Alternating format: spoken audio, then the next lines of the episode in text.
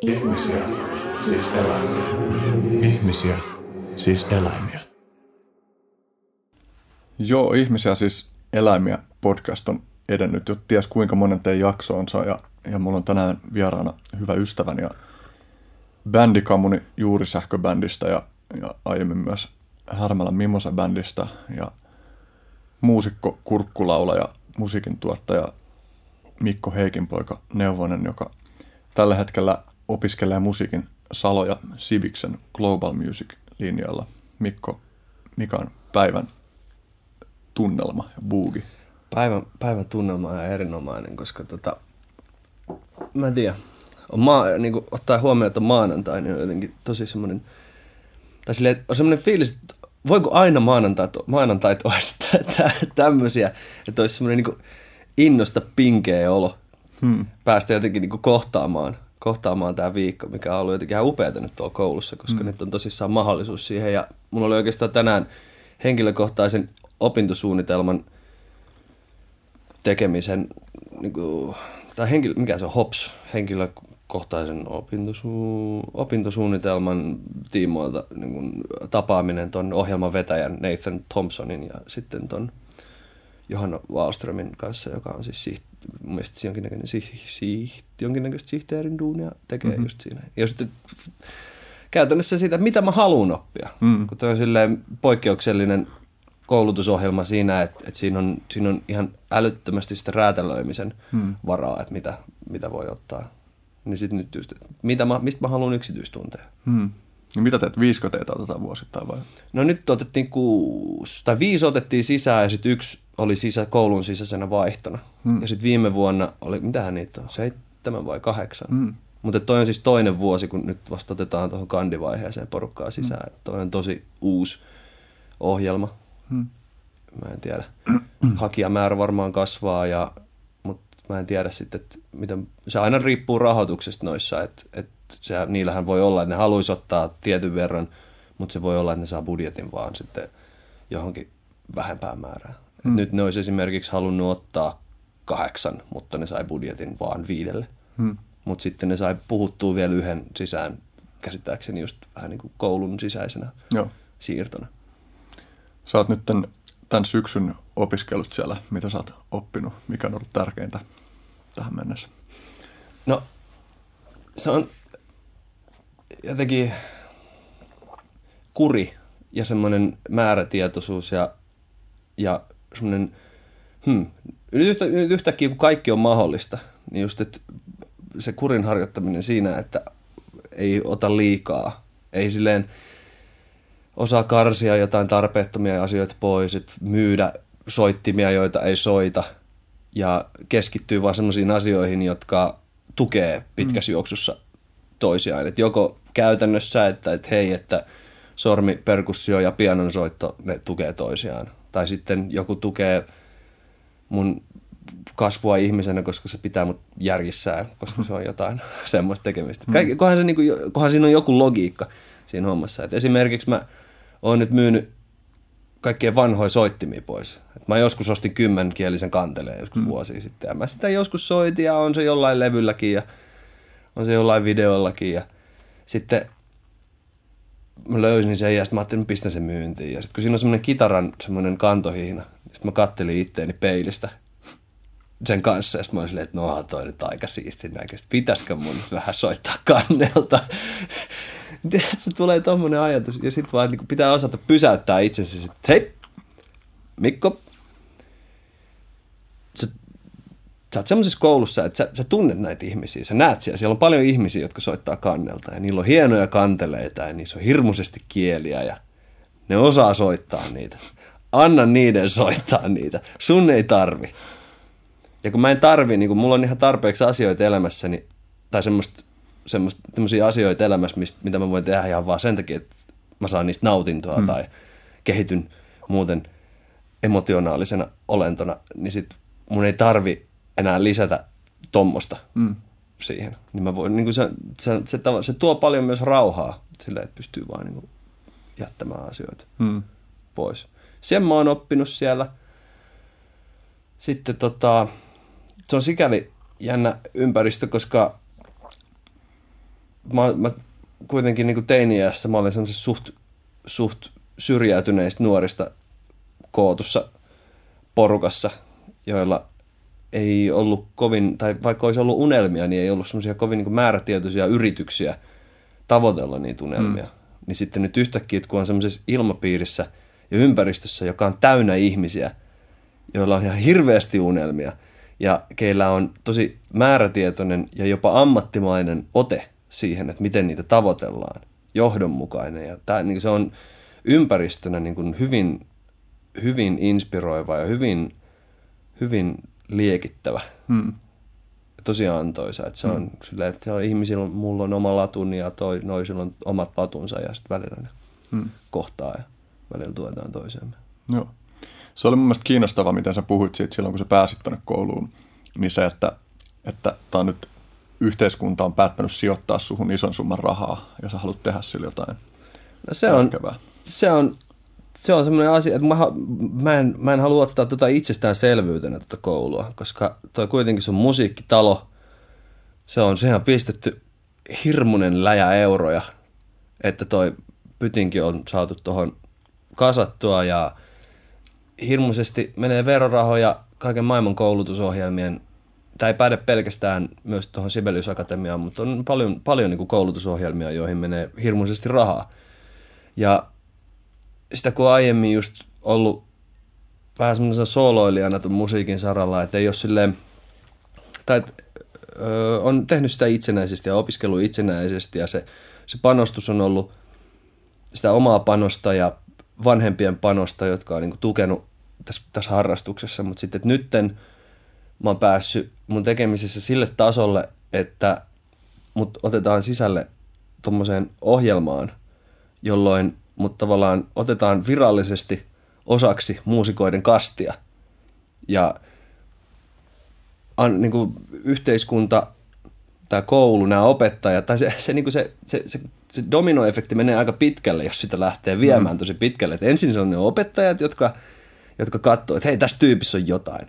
Sitten on se koulu, joka on ottanut nämä opettajat sinne, että hei, tehkää tällä ohjelmalla jotain siistiä. Ja sitten sen koulun takana on sitten taas niin val, valtio, tai on siinä varmaan aika monta tasoa, aika monta, monta konttoria ja ministeriötä välissä, mutta niin sitten päästään tätä jonoa, kun seurataan, mennään tarpeeksi kauas, niin jossain vaiheessa sieltä rupeaa tulee jotain jumaluuksia ja universumeita ja jotain. Ja jossain välissä on likaset öljyrahat, likaset. jotka pitää tämän meidän rikkaan yhteiskunnan. Ne on siinä välissä jossain. Kyllä. Likainen öljyraha ja tota, nämä, nämä, nämä, mikä tämä on, siirtomaaherruus on siinä siirtomaaherruudesta, siirtomaaherruuden perut on siinä jossain välissä. Mutta no. tosissaan se olo, silloin kun mut valittiin tuolle linjalle, niin oli tosi helpottava, koska se niin tuli semmoinen olo, että maailmankaikkeus jos nyt mennään sille tasolle, niin että maailmankaikkeus on nyt pistänyt pelimerkkejä muhun. Että hei, tästä tyypistä voi tulla jotain. Ja sitten nyt tää, tämän tota, koulutusohjelman ää, liekittäminen ei ole, ei ole hyvässä mielessä liekittäminen, ei ole tota, pelkästään mun oikeus, vaan myös velvollisuus. Mm. Ja siis se, että, että mulla on tietynlainen tulosvastuu siinä, että että mä, ja se on, se on myös vapaaehtoista tulosvastuuta, että mä haluan tehdä musiikkia, mä haluan tehdä, mä haluan tuottaa semmoisia kokemuksia, jotka syventää ihmisten elämää. Hmm. Jotenkin toi, että saa kuulla siitä, että joku saa olla, mm, käyttää aikansa sellaisten juttujen oppiminen, oppimiseen, jotka oikeasti puhuttelee, niin Mä en ole varma, siis voi olla, että se on myös tämä yrttite, jota mä juon, mutta on ihan tällaista tavallista kaupan yrttiteetä, syövät samaa teetä, mutta tuntuu semmoista euforiaa ja mä luulen, että se tulee ehkä vähän tästä teestä, mutta lähinnä siitä, että, että on vaan kiva jotenkin olla sen äärellä, kuulee, kun joku saa käyttää aikansa siistien juttujen oppimiseen. Ja mekin ollaan tunnettu aika pitkä aika ja säkin oot nähnyt mut niinku kipuilevan näiden asioiden, asioiden kanssa, että kun mm. on ollut silleen, kun se, se genre mitä mä teen. En mä osaa itse, mä menen aina jotenkin ihan kujalle, kun joku kysyy multa, mm. että millaista musaa sä teet. Kun tuntuu, että mä en osaa vastata. Mm. Mä en osaa vastata, nö, mä kurkkulaa ja mä luuppaa ja sit mä sekoitan sitä ja mä sekoitan tätä. Niin sitten, ää, sit, sit, sitten ei ole, niin, niin joka tapauksessa, niin sitten kun on vähän silleen ollut yksin sen genrensä kanssa, että kun vertaa vaikka johonkin afrokuubalaiseen musiikkiin, afrokuubalainen musiikki, se on aika selkeä käsite. Et silloin, siellä on paljon alalajeja, mm. mutta niinku, se on aika selkeä. Afrokuubalainen rytmimusiikki. Mm. Sä voit opiskella sitä, sä voit opetella sitä, ja sitten kun, sit kun sä oot tarpeeksi hyvä, sä voit hypätä johonkin afrokuubalaiseen pumppuun. Mm. Tai sitten jos sä haluat urkuriksi, kanttoriksi, niin sekin on oma genre, se on tosi selkeä genre. Niille on kysyntää. Maailma tarvii kanttoreita. On kouluja, jotka tuottaa mm. kanttoreita. On koulutusohjelmia, jotka tuottaa mm. niitä. Mutta sitten taas tämä mun, mun polku on jotenkin ollut välillä niin yksinäinen, että, että sit sen tavoitteleminen oikeasti niin kuin pelkät vanhemmat tu, turvanaan niin on ollut aika raskasta. Mm. Ja sitten nyt taas, että kun että se on mulle ihan mielettömän arvokasta se, että mä pääsin tuohon kouluun. Mm. Ja se on niin kuin, silleen, että nyt on ensimmäinen lukukausi alkaa olla silleen lopuillaan. Mm. Niin ajatellaan, että niitä on vielä, jos pelkissä lukukausissa, niin kuin syys-kevät lukukausissa laskee, niin niitä on vielä kymmenen mm. edessä.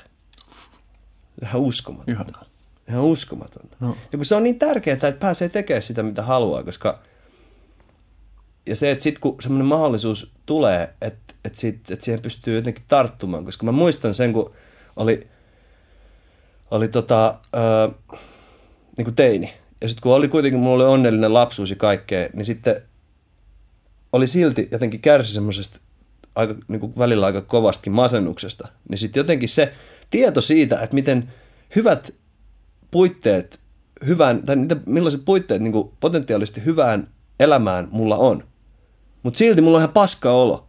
Niin miten se vielä jotenkin lietso sitä pahaa oloa. Mm. Niin sit nyt kun on mahdollisuus oikeasti tehdä sitä mitä haluaa, niin se jumalauta se tuntuu hyvältä. Mm. Ja sitten just, että kun mä kävin keräämässä semmoisessa varastossa tuossa kesällä ja talvellakin, niin tota, vähän opiskelumotivaatiota semmoisissa varastoissa, missä niin kun muistutti taas itselleen, että että on aika paljon ihmisiä, jotka joutuu oikeasti vaihtaa elinvoimaansa rahaan. Aika konkreettisesti. Mm. Just tekemällä jotain, esimerkiksi mä olin yhdessä kukkavarastossa, missä se homma niin kuin on silleen, se alkaa olla jo aika robotin hommaa, mitä siellä tehdään. Että siinä on, että et sen homman pystyisi tehdä niin kuin koneet ja robotit, mutta syystä tai toisesta siellä on vielä ihmiset tekemässä sitä ja se on, ei siellä taukohuoneessa, ei siellä hymyilty, ei siellä naurettu, ei siellä haluttu luoda ystävy, ystävyyksiä. Ja siellä kaikki oli vaan tosi hiljaa ja niin kuin tuijotti kännykkäänsä ja niin kuin mm. jotenkin vaan yritti sietää sitä, sitä tosiasiaa, että ne joutuu olemaan siellä. Niin just, että yrittää varoa sitä, ettei vahingossakaan niin kuin ota itsestäänselvyytenä mm. sitä, että on tuolla koulussa, mm. koska, koska kuitenkin ihmisen mieli on taipuvainen siihen, että alkaa ottaa asioita mm. itsestäänselvyytenä. Mm. Me otetaan jatkuvasti asioita itsestäänselvyytenä. Me otetaan itsestäänselvyytenä se, että mitä me, tota, mitä me syödään. Että meillä on terveys. Jos on terve, niin ei silloin arvosta sitä terveyttä. Ei ajattele. Niin kuin harvoin sitä jotenkin silleen heittää yläfemmoja itsensä ja on silleen niin kuin, jumalauta, tuntuupa hyvältä olla terve. Hmm. Tota, yksi asia, joka ehkä tuossa alussa esittelyssä ei tullut vielä esiin. Ehkä se ei tullut sen takia esiin, että se ei ole nyt niin ajankohtaista, mutta asia, josta saat varmasti Suomessa tunnetuin toistaiseksi on, on näyttely. Ja ehkä voisi mennä sinne sen kautta, että kun sä puhuit siitä, että sulla on ollut teiniässä justiin lähiöjunnu meininki, ei ehkä unelmia, tyypeillä ehkä on unelmia, mutta ei välttämättä semmoista – selkeät visio tai drive, että mitä niitä lähtee toteuttaa. Sitten sä oot kuitenkin päätynyt, päätynyt niin kuin suht varhaisessa vaiheessa tuohon näyttelijän työhön. Joo, joo, että tosissaan öö, mä olin 15, tai siis niin jos lähtee ihan alusta, ihan alusta, niin tota,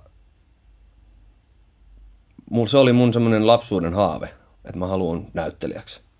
Joskus, var, joskus, jo, joskus ja tota, mä en tiedä, en mä sitä osannut kovin selkeästi sitä näyttelemisen tarvetta jotenkin niin ilmaista, vaan muistan sen, kun meillä oli semmoinen koulu, koulunäytelmä, mikä se oli, Tom, Tom Sawyerin seikkailut, ja mä olin siinä Huckleberry Finn, ja no. sitten äidille tuli tosi monet, tosi monet ää, äidit, tai niin mun äidille tuli muiden lasten äidit sille hehkuttaa, että, että Mikko oli ihan, siis wow, se oli ihan niin kuin se oikeasti, se niin kuin näytteli siellä, niin kuin, wow. Ja sitten äiti tuli muut kysyä, että hei, kiinnostaisiko sua, hmm. kiinnostaisiko sua näytellä? Ja sitten mä sanoin, en mä tiedä, ihan sama. Sille jotenkin teinisti vastannut ja sitten en mä tiedä, kai mä...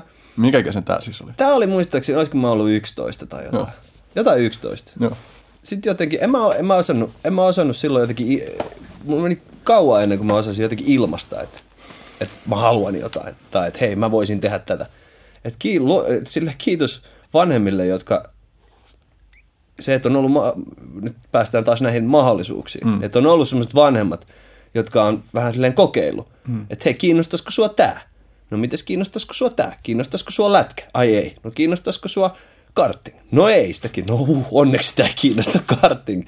Menisi ihan hirveästi rahaa. Ja sitten kuitenkin ne käytti mua siellä radalla, mm. kun isä on kuitenkin urheilijamiehi itse. Ja kiinnostaisiko sua musiikki? Haluaisitko soittaa selloa? Niin kaikki tommosia niin kuin mm. tultu kysymään. Et vaikka nekään ei ollut silleen mitenkään erityisen niin kuin varakkaita, mm. mutta ne on kuitenkin niin kuin siitä opettajan liksastaan lähtenyt sijoittaa lapsiin. Mm. Niin sitten multa kysyttiin, että mä, haluaisinko mä kokeilla näyttelemistä. Ja sitten ne laittoi mut, löys Keravalta, muistaakseni Vekara-teatterin nimeltään, tämmöinen teatteriryhmä. Ja siellä mä olin jonkun aikaa ja kesäteatterissa – kolme iloista rosvoa, niin näyttelin siinä jotain, mikä se on Tommi nimeltään, se on se joku poikahahmo, joka siinä on. Ja sitten jossain vaiheessa mä rupesin kiertämään noista, ko- noissa koekuvauksissa ja äh, Suom- mikä se on, roolituspalvelussa ja sitten 15, mä olin 15 vuotta, mä olin täyttämässä 16, niin sitten mä sain, äh, mä sain pääosan Dome Karukosken tuosta Veljet TV-sarjasta – ja se oli silloin, kun se tuli 2008, niin se oli jonkinnäköinen hitti. Mä en muista niitä katsojalukuja, mutta se oli, se osu jotenkin jo, jossain oikeaan. Se osui johonkin hermoon, koska siinä käsiteltiin just tota ADHDtä ja masennusta ja öö, kaikkea tuommoista. Se, se sarjan lähtökohta oli siis se, että on tämmöinen öö, poika, joka haaveilee pääsevänsä taidelukioon Helsinkiin, kuvataidelukioon Helsinkiin. Ja sitten, mutta hänen pikkuvelipelillään on ADHD ja tota, perheellä ei ole varaa terapiaan ja sitten hänestä on vähän niin kuin tullut tämän veljen huoltaja. Et se on draaman kannalta kyllä tosi hedelmällinen aihe ja siinä on niin kuin nämä ohja- ohjaaja ja käsikirjoittaja ja koko työryhmä onnistui tosi hyvin ja sitten sen jälkeen sit mulla oli jonkin verran, tota, jonkin verran rooleja, että se meni aika omalla painollaan, että mun ei tarvinnut erikseen hirveästi jotenkin niin kuin, öö, kulkea tuolla ympäri. Tai, tai silleen, että kun mä tulin tuolle alalle vähän silleen semmoista outoa kautta, kun mun vanhemmat ei ole näyttelijöitä, mä en ole käynyt noit Helsingin ilmaisutaidon lukioita, mm. mä en ole mennyt teakkiin, niin sitten siihen nähden niin jotenkin aina tuli puheluita, että hei, haluatko tulla koekuvauksiin, olisi tämmöinen TV-sarja tai elokuva. Ja sitten mä päädyin tekemään, no pääosi, pääosia on ollut se Veljet TV-sarja, sitten jatko-osa siihen, Maailmanparantaja, ja sitten elokuvista, niin Miss Farkku Suomessa mä olin pääosassa, ja sitten äh, Korso-nimisessä elokuvassa mä olin pääosassa – ja sitten, no nyt viimeisin iso rooli oli Armoton maa nimisessä elokuvassa, joka tuli 2006 17. Tänä vuonna se tuli. Oliko? Kyllä se taisi olla tänä vuonna. Joo. Selvä. Joo, tänä vuonna. Mä olisin sanonut, että se olisi ollut viime vuonna, mutta sä oot varmaan enemmän oikeassa kuin minä. Kyllä se, kyllä se taisi. Kyllä se... Talvella. Talvella, joo. Niin tota, kuitenkin, niin Armoton maa Oli se, joo, kyllä se oli. Kyllä se oli. Se tuli helmikuussa, kun se tuli ensi iltaan. Joo, se, siinä mä olin aika isossa roolissa Ville Virtasen kanssa, tai Ville Virtanen oli pääosassa, ja sitten Antti Holma. Tai me oltiin, mä näyttelin, niin kuin, minä ja Antti Holma oltiin niin kuin veljekset, jotka ajautuu tämmöiseen kostokierteeseen. Sitten tota, ää, sitten niin kuin Domen noissa elokuvissa, tai ainakin tuossa Mielensä pahoittajassa mä olin ja Leijona sydämessä. Ja kyllä mm. noita on niinku tullut silleen, mm. kun pysähtyy ajattelemaan, niin kyllä niitä on jonkin verran tullut. Ja mm. sille, sikäli on silleen poikkeuksellisessa asemassa siinä just, että et harva tämän ikäinen on päässyt tekemään noin paljon mm. leffoja, koska en mä tiedä, leffoihin on vaikea päästä. Mm. Ja se on, ei, ole, ei ole ihme, koska leffoja on myös vaikea tehdä. Mm. Mä tarkoitan siis sitä, että niiden rahoituksen kasaaminen on tosi vaikeaa. Niin sit mieluusti, että sit kun on joku semmoinen käsitys siitä, että hei, tää osaa hommansa, niin se on helpompi myös valita seuraaviin progiksiin, koska mm. näyttelijöiden harteilla on niin iso osa, tai mun mielestä vähän suhteettomankin iso mm. osa sitä elokuvaa, koska niin kuin miettii, että kun elokuva tehdään, niin siellä on käsikirjoittajat ja ne taustavoimat, jotka on kehkeyttänyt ja synnyttänyt sitä elokuvaa pikkuhiljaa hirveällä vaivalla. Ja sit sä otatkin jonkun näyttelijän, joka ei sit osaakaan vetää sitä roolia mm. himaan asti. Kaatuu sen mukana sitten. Siin, siin niinku, se syö sitä aika paljon. Mm. Se syö sitä aika paljon. Et se on, se on niinku ensimmäinen, mitä yleisö näkee, ja se on myös se, jotenkin se elokuvan kantava voima, tai niiden mukana, niin näyttelijöiden mukana elokuva joko nousee tai mm. kaatuu. Mm. Niin sen, sen takia se on myös ymmärrettävää, että ne sitten valitsee mieluusti semmoisia, joilla on jo jonkin verran kokemusta. Ja kun mm. mä satuin saamaan kokemusta noin nuorena, just silleen Dome oli tosi hyvä ohjaaja ja muutkin ohjaajat oli tosi hyviä. Anteeksi, vaan kurkkuu kutittaa. Muutkin ohjaajat oli niin tosi hyviä, niin sitten mä sain ihan uskomattoman arvokasta kokemusta mm. jo tosi nuorena. No. Anteeksi, mulla vähän tota, jonkinnäköinen räähkä kirvelee tuolla kurkun päässä. Mä olin tuossa perjantaina vähän kipeä. Joo. Tota, äh, sä oot kuitenkin siinä rinnalla tehnyt musiikkia aika pitkään jo. Joo, että se on, se on tota, ihan siis, mun, niin kuin mä sanoin, vanhemmat jotenkin, vanhemmat jotenkin päätti sijoittaa meihin lapsiin. Että hmm. et se on niin kuin minä ja sitten mun kaksi pikkusiskoa, jotka on hmm. kaksosia keskenään. Ja meidät laitettiin taidepäiväkotiin, jossa saatiin soittaa nokkahuilua ja maalata sormiväreillä ja jossa jotenkin tuettiin sitä hmm. luovuutta ja – sitten ää, mä vietin Kerravan musiikkiopistossa joitain vuosia myös silloin lapsena ja mä soitin selloa ja jossain vaiheessa se sit niin ei mua enää kiinnostanut se sello, sello ja sitten se jäi. Mutta sitten taas just kun oli teini-ikä kolkuttelemassa, niin sitten mä näin Serkun sähkökitaran ja olin sille, että toi, toi on kyllä tyylikkään esine mitä maailmassa on. Mä haluan tommosen. Äiti, osta mulle toi. Niin sitten äiti teki jotenkin tosi pedagogisesti skarpin ratkaisun ja sanoi mulle, että okei, sä saat sähkökitaran, jos sä opettelet ensin soittaa kitaraa. Ja tästä tarko- tässä se tarkoitti siis, niin mä sain klassisen akustisen mm. kitaran ja sitä kautta mulla oli porkkana. Voin väittää, että ei, jos olisi kitara jäänyt, kitara jäänyt soittamatta, jos mä olisin vaan saanut sen sähkökitaran. Mm. Mutta sitten joo, sit mulla oli niin kun, semmoista, soitettiin semmoista angstista, angstista emopunkkia joskus, joskus tota, siinä teinien kynnyksellä. Ja sitten jossain vaiheessa, tämä oli sitä aikaa, kun vielä levy ostettiin fyysisinä kappaleina silleen, että mentiin levykauppaan ja vaan niin käpisteltiin niitä levyjä siellä kaupassa ja oltiin silleen, että hei, tää on hieno kansi, mä ostan tän. Niin sitten siellä oli semmoinen levy kuin Kingston Wallin trilogi. Ja sitten mä olin jossain kuullut, joku kaveri oli vaan joskus sanonut, mä olin kuullut sen tyyliin ohi mennen jossain keskustelussa niin kuin sanan Kingston Wall. Ja sitten se kansi oli tosi hieno. Tosi jotenkin, se oli vähän psykedeellinen ja jotenkin tosi semmoinen, tosi semmoinen kutkuttava. Ja sitten mä otin sen ja sitten se jotenkin räjäytti mun maailman ihan täysin se levy. Jotenkin se tarjoili niin ihmeellisen, ihmeellisen maailman ja tota, se myös aukas improvisaatiolle jotenkin sen oven. Ja sitten meillä oli semmoinen bändi, kekseliästi nimetty Kings, äh, ei, King, Kings, anteeksi, siis kekseliästi nimetty King of the Sun, joka, tota, joka vähän yrit, yritettiin elää sitä, sitä Kingston Wall, Kingston Wall aallon harjaa. Ja niille, jotka ei tiedä, niin Kingston Wallilla on siis biisi nimeltä I'm the King, I'm the Sun. Varmaan se siitä jossain määrin. Vaikka mä sen itselleni väitin, että, että ei se siitä tule.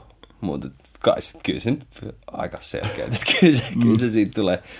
Mutta se oli, se, oli, se oli tosi hauskaa. Oli meillä, oli meillä keikkoja ja kyllä me silleen loppupuolella alettiin olla ihan sillä, että kyllä se, niin kuin, kyllä se meidän yhteissoitto, improvisaatio niin kuin kulki ihan kivasti. Ja, mutta se, mikä siinä tärkeintä oli siinä bändissä, niin oli just semmoinen, oli se tajunnan rajojen tajunnan, tajunnan rajojen koetteleminen treeniksellä. Koska tota, me soitettiin, me soitettiin tota meidän rumpalin himassa. Sen, sinne oli rakennettu semmoinen vähän niin kuin osittain eristetty huone, että se sai soittaa rumpuja siellä rauhassa, niin sitten me, meillä oli vahvistimet oli siellä ja me siellä treenattiin ja meillä oli joku biisi, joku kehys ja sitten sitä alettiin soittaa, mutta sitten niihin biiseihin aina jätettiin, että tässä on okei, okay, tässä on, tässä on tämmöinen kohta, että tämän jälkeen astutaan aina tuntemattomaan. Mm.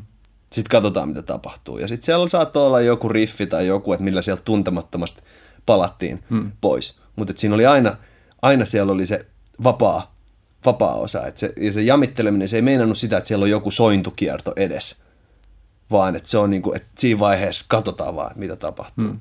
Ja, toi, ja, ja mä muistan, että ni, niihin aikoihin mä rupesin jotenkin saamaan – mun mielestä, mun mielestä jopa niin kuin tosi ujoja semmoisia mystisiä kokemuksia. Semmoisia niin outoja tuntemuksia, outoja tuntemuksia ja tämmöisiä. Ja mä luulen, että se on,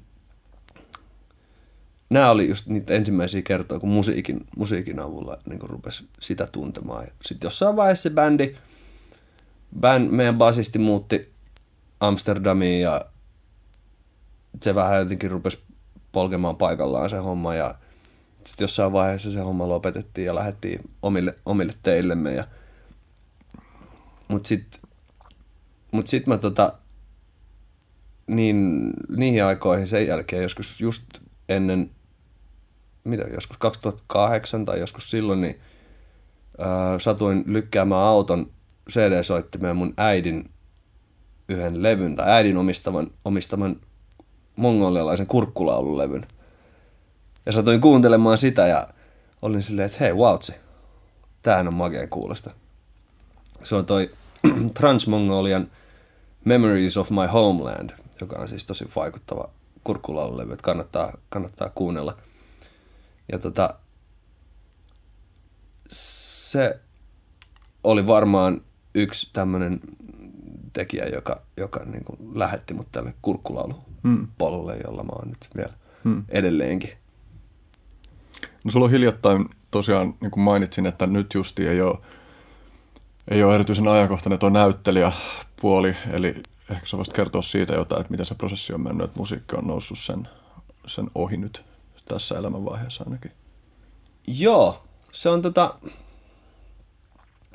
se on nehän nyt ei tietenkään ole toisensa, toisensa tota, ö, poissulkevia asioita, niin kuin musiik, muus, muusikkous ja, tai niin kuin musiikki ja näytteleminen, mutta mun tapauksessa mulla jotenkin tuli semmoinen tarve, tarve jotenkin irtaantua siitä maailmasta jonkin verran, koska mä en tiedä, mä aloitin näyttelemisen aika nuorena ja sitten mä aloitin semmoisen, miten se nyt voisi sanoa, semmoinen joku näyttelijä puristi tyyppi pieksee mutta joskus kadulla, kun mä käytän näitä termejä holtittomasti, mutta niin kuin Stanis, niin kuin Stanislavskilainen metodi, joka mun käsittääkseni on, on, on tämmöinen, tämä on nimitys tämmöiselle metodille, että, niin kuin, että ei näytellä, mm. vaan niin kuin ollaan.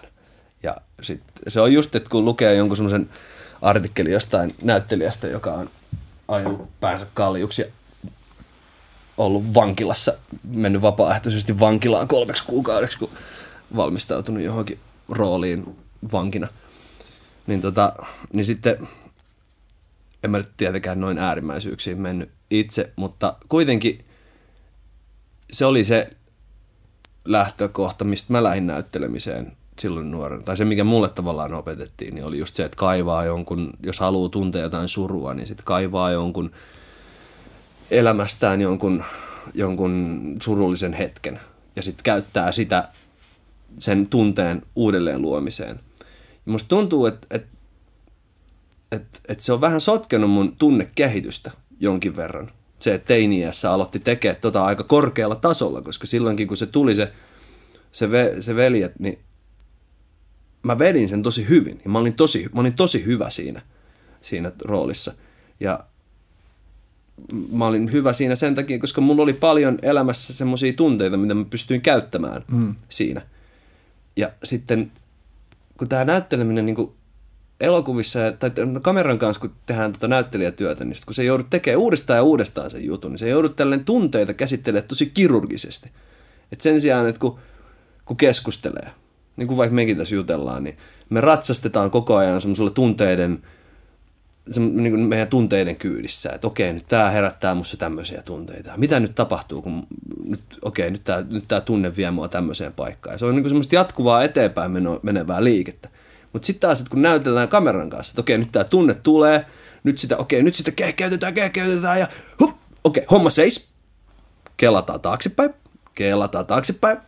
No niin, uudestaan. Ja sitten kyseessä on kuitenkin aika rankkoja, rankkojakin tunteita, jos onko se niin käsitelläänkö jotain menetystä tai kuolemaa tai jotain tommosia, ja sit sitä niin vaivuttaa itsensä semmoiseen ihan ihmeelliseen transsiin. Niin kuin semmoisen ihme, niin kuin roolitranssiin, että, su, että niin kuin, sua, sul enää ei ole olemassa niin kuin sun sitä omaa elämää, omaa niin sanottua siviilielämää, vaan sä niin kuin rupeat elämään sun elämästä tämmöisissä niin kuin, tai hetkellisesti silloin kun kuvataan, niin sä elät, yhtäkkiä sun elämästä tulee niin kuin sen roolihahmon elämää. Ja semmoista päiväni murmelina tyyppistä mm. niin kuin toistoa. Se, että sä toistat sitä yhtä samaa hetkeä. Mulla on jäänyt esimerkiksi mieleen se, että kun kuvattiin Korsoa, ja sitten siinä on tämä tota, kohtaus, jossa mä oon ton, hetkinen, mikä sitten Makkonenko sen, eikö hän, mie,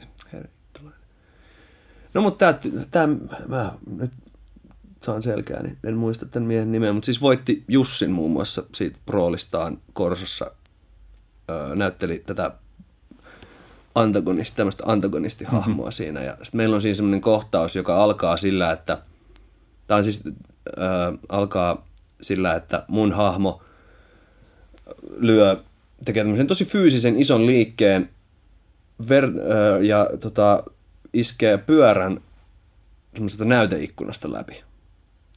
Ja sitten tämä, tämä hahmo, tämä tota, antagonistihahmo, joka on ottanut vähän tämän mun päähenkilöhahmon niin kuin siipiensä suojiin tässä, koska hän, hän, hän, hän niin kuin haluaa välittää tätä tämmöistä omaa pahiksen rooliaan tälle mun esittämälle hahmolle. Vähän epäselvästi ehkä ilmasto, mutta, tota, mutta kuitenkin niin se alkoi se kohtaus sillä, että mä paiskaan sen ö, pyörän näyteikkunan läpi ja sitten tämä tyyppi tulee mun luokse, heristelee mua ja on silleen niin kuin rauhoitu, rauhoitu ja sitten vetää mut ihan silleen viiden sentin päähän niin kuin kasvoistaan ja joten niin kuin huutaa, huutaa mulle, että rauhoitu. Ja se niin kuin, joka kerta aina kun lyötiin sitä klaffia, eli sitä, että no niin kuin, kolme, niin kuin, okei, kuvataan ja sitten lyödään sitä naks laitetta. Ja sitten, okei, olkaa hyvä. Ja sitten hypätään siihen maailmaan. Niin ensinnäkin siinä on se tosi fyysinen liike. Mä heitän, mä rikon jotain. Ja sen jälkeen mua ravistellaan. Veri alkaa kiertää. Ja sitten yhtäkkiä mun edessä on niin kuin semmoinen raivoava, helvetin hyvä näyttelijä, joka niin kuin keuhkoaa mulle. Mä tunnen sen rään mun kasvoilla, kun se huutaa mulle siinä. Ja sitten mennään semmoiseen kohtaukseen, joka kestää muistaakseni useamman minuutin. Tai se aina se, jokainen otto kesti aina niin kuin useamman minuutin, se on pitkä kohtaus. Niin joka kerta se niin kuin elämä alkoi tavallaan alusta. Että yht, et yhtäkkiä, okei, okay, nyt mä oon taas tässä tilanteessa ja mitään muut maailmaa ei ole olemassa ja nyt, nyt ollaan tässä tunteessa. Ja se on, tosi, se on psyykkeelle mun mielestä tosi raskasta. Se on tosi raskasta ja sitten jotenkin, kun oli tossa maailmassa viettänyt aika pitkään, niin sitten halus jotenkin vähän niin kuin tutustuu, tutustuu, että millaista olisi elämä, että jos, jos niin kuin ei tarvitsisi kelata noita tunteita niin kuin jatkuvasti enää takaisin. Että voisi vaan niin kuin keskittyä tähän, tähän hetkeen ja mitä tulevaisuudessa nyt onkaan. Ja niin kuin, niin kuin ihan tavallisiin ihmissuhteisiin ja että ei tarvitse niin kuin kannibalisoida myöskään omia tunteitaan, että okei hetkinen, että nyt tämä nyt tää, nyt tää hetki sai mut tuntemaan tällä tavalla. Hmm, voisinkohan mä käyttää tätä jossain roolissa? Hmm. Että et, ei, ei tule tommosia ajatuksia enää. Hmm. Ja se on, minkä takia mä oon, mä oon musiikkiin jotenkin nyt keskittynyt tosi paljon, koska musiikki tuntuu taas niin aidolta. Hmm. Kuinka paljon tuossa, mitä sä just kuvasit, niin kuinka paljon tuohon liittyy se, että, että näyttelijöitä monesti pidetään niin sietämättömin tyyppeinä? No, koska en mä tiedä, siis se vaan, mä oon miettinyt monesti, monesti tota, ensinnäkin siis se näyttelijän perspektiivi on tosi kieroutunut. Näyttelijän perspektiivi on tosi kieroutunut, koska tota, jos nyt palataan taas siihen, että miten paljon ihmiset on joutunut tekemään töitä jonkun rahan, tai niin kuin töitä, että saadaan ensinnäkin haalittua se raha, sitä jotain käsikirjoitusta varten ja bla bla bla bla bla. Siinä on niin kuin hirveät panokset pelissä, että tämä homma saadaan vietyä loppuun. Niin sitten, jos, jos joku keitraaja sairastuu, jos sen luut murtuu, okei, ikävää, mutta siihen voidaan ottaa joku toinen kuvaaja, kuvaajalle käy jotain. Okei, se on kyllä tosi ikävää, koska kuvaaja on tosi merkittävässä roolissa, mutta kyllä se elokuva saadaan vietyä kyllä loppuun, vaikka kuvaajakin, jopa ohjaaja. Jopa on, niin kuin, on mä ollut semmoisessa tuotannossa, jossa niin kuin ohjaaja on kesken kuvausten vaihdettu. Mutta sitten, mutta silloin ollaan kyllä jo aika äärimmäisissä mm. tapauksissa. Mutta niin kuin Suomessa niin kuin näyttelijän, näyttelijälle näyttelijälle, jos tapahtuu jotain niin kuin kesken kuvausta, niin se on kyllä tosi paha juttu. Koska niin kuin Suomessa ei ole mitään, mitään puskuri, puskurirahaa tuohon touhuun. Et kun isossa maailmassa niillä on puskurirahaa. Et niillä on, että jos, mikä se on, mikä se on, paluu tulevaisuuteen. Sitä alettiin kuvaa eri päähenkilöllä. No Mutta sitten jossain vaiheessa studio oli vaan silleen, että, että ei tämä jäbä, ei tämä tarpeeksi hauska. Sitten ne antoi sille kenkää, roolitettiin uusi tyyppi. Okei, hei, tämä on hyvä. Onko Michael J. Fox hauska? No, se sopii siihen rooliin. Joo, joo, siis kyllä todellakin. Se sopii siihen. Meillä oli vaan niin kuin silleen, että, että ei ole jäänyt mieleen, niin kuin, että ne olisi erityisen hauskoja elokuvia, vaikka niissä on kyllä täysin ainutlaatuinen niin kuin oma fiiliksensä. Joo, joo, siinä, joo, joo, siinä, joo, on, siinä on semmoinen hellyyttävyys ja semmoinen hauskuus. Joo. Se on, niin kuin, siinä on semmoista samaistuttavaa hauskuutta siinä, siinä tyypissä. Niin sitten tuolla isossa maailmassa voidaan tehdä tommosia ratkaisuja, mutta sitten Suomessa niin kuin ollaan kyllä, että se on, se on niin kuin, se on, se on semmoinen vyöry, toi elokuva, sitten kun se lähtee etenemään, niin ei siinä, ei siinä pysty enää hirveästi. Se pitää vaan jotenkin suunnistaa se laiva siinä myrskyssä satamaan. Että ei siinä enää, ei siitä saa niinku uut, uusia yrityksiä. Ja siinä johtuen näyttelijöistä, näyttelijöistä pitää, niinku pitää huolta. Näyttelijöistä pitää pitää huolta ja silleen, että okei, onko sulla kaikki hyvin? Haluatko jotain? Ai sulla on ai sul kävi joku pipi sormeen, no hei laastaroidaan se oikein hyvin ja hei, kato vaan, että se ei tulehdu. Ja silleen mm. niin pidetään jotenkin korostuneesti niin huolta.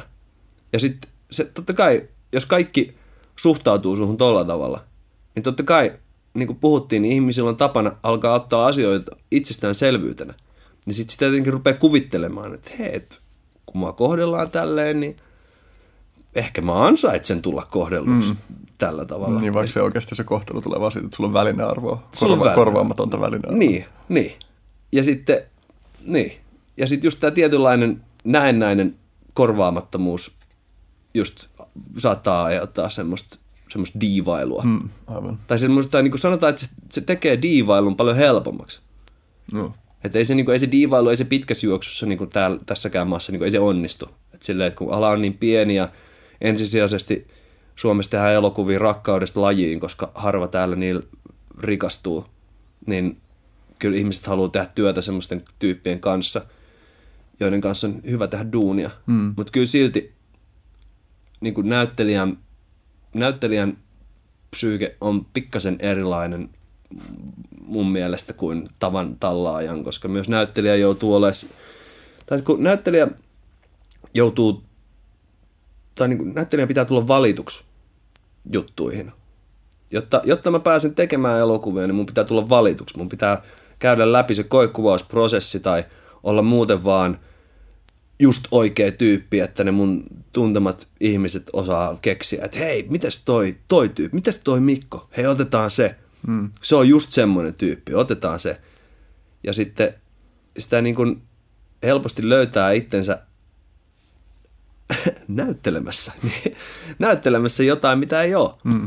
Ja pitämässä jotain semmoista fasaadia, semmoista niin julkisivua, että, että hei, minä olen, minä mm. olen tällainen, tai että sen takia esimerkiksi no Hollywoodissa, niin ei siellä se niin kuin poliittinen ilmapiiri Hollywoodissa on hyvin, hyvin tota yksipuolinen, koska ei siellä ole tilaa konservatiiveille, koska ei, niin kuin, ei ne saisi duunia.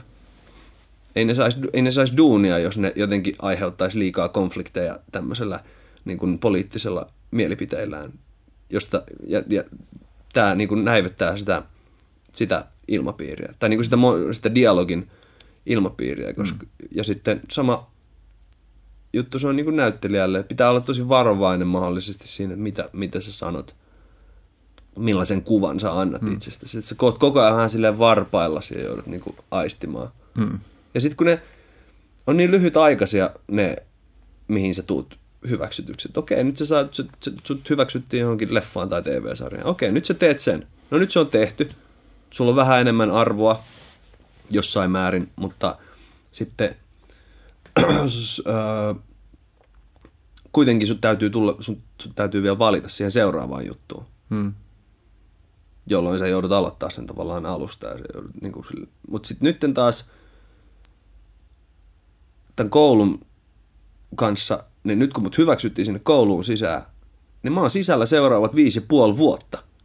Että mun ei tarvii enää niinku miettiä silleen, mm. että okei, mutta mist, mit, mitäs tämä seuraava juttu sitten. Mm.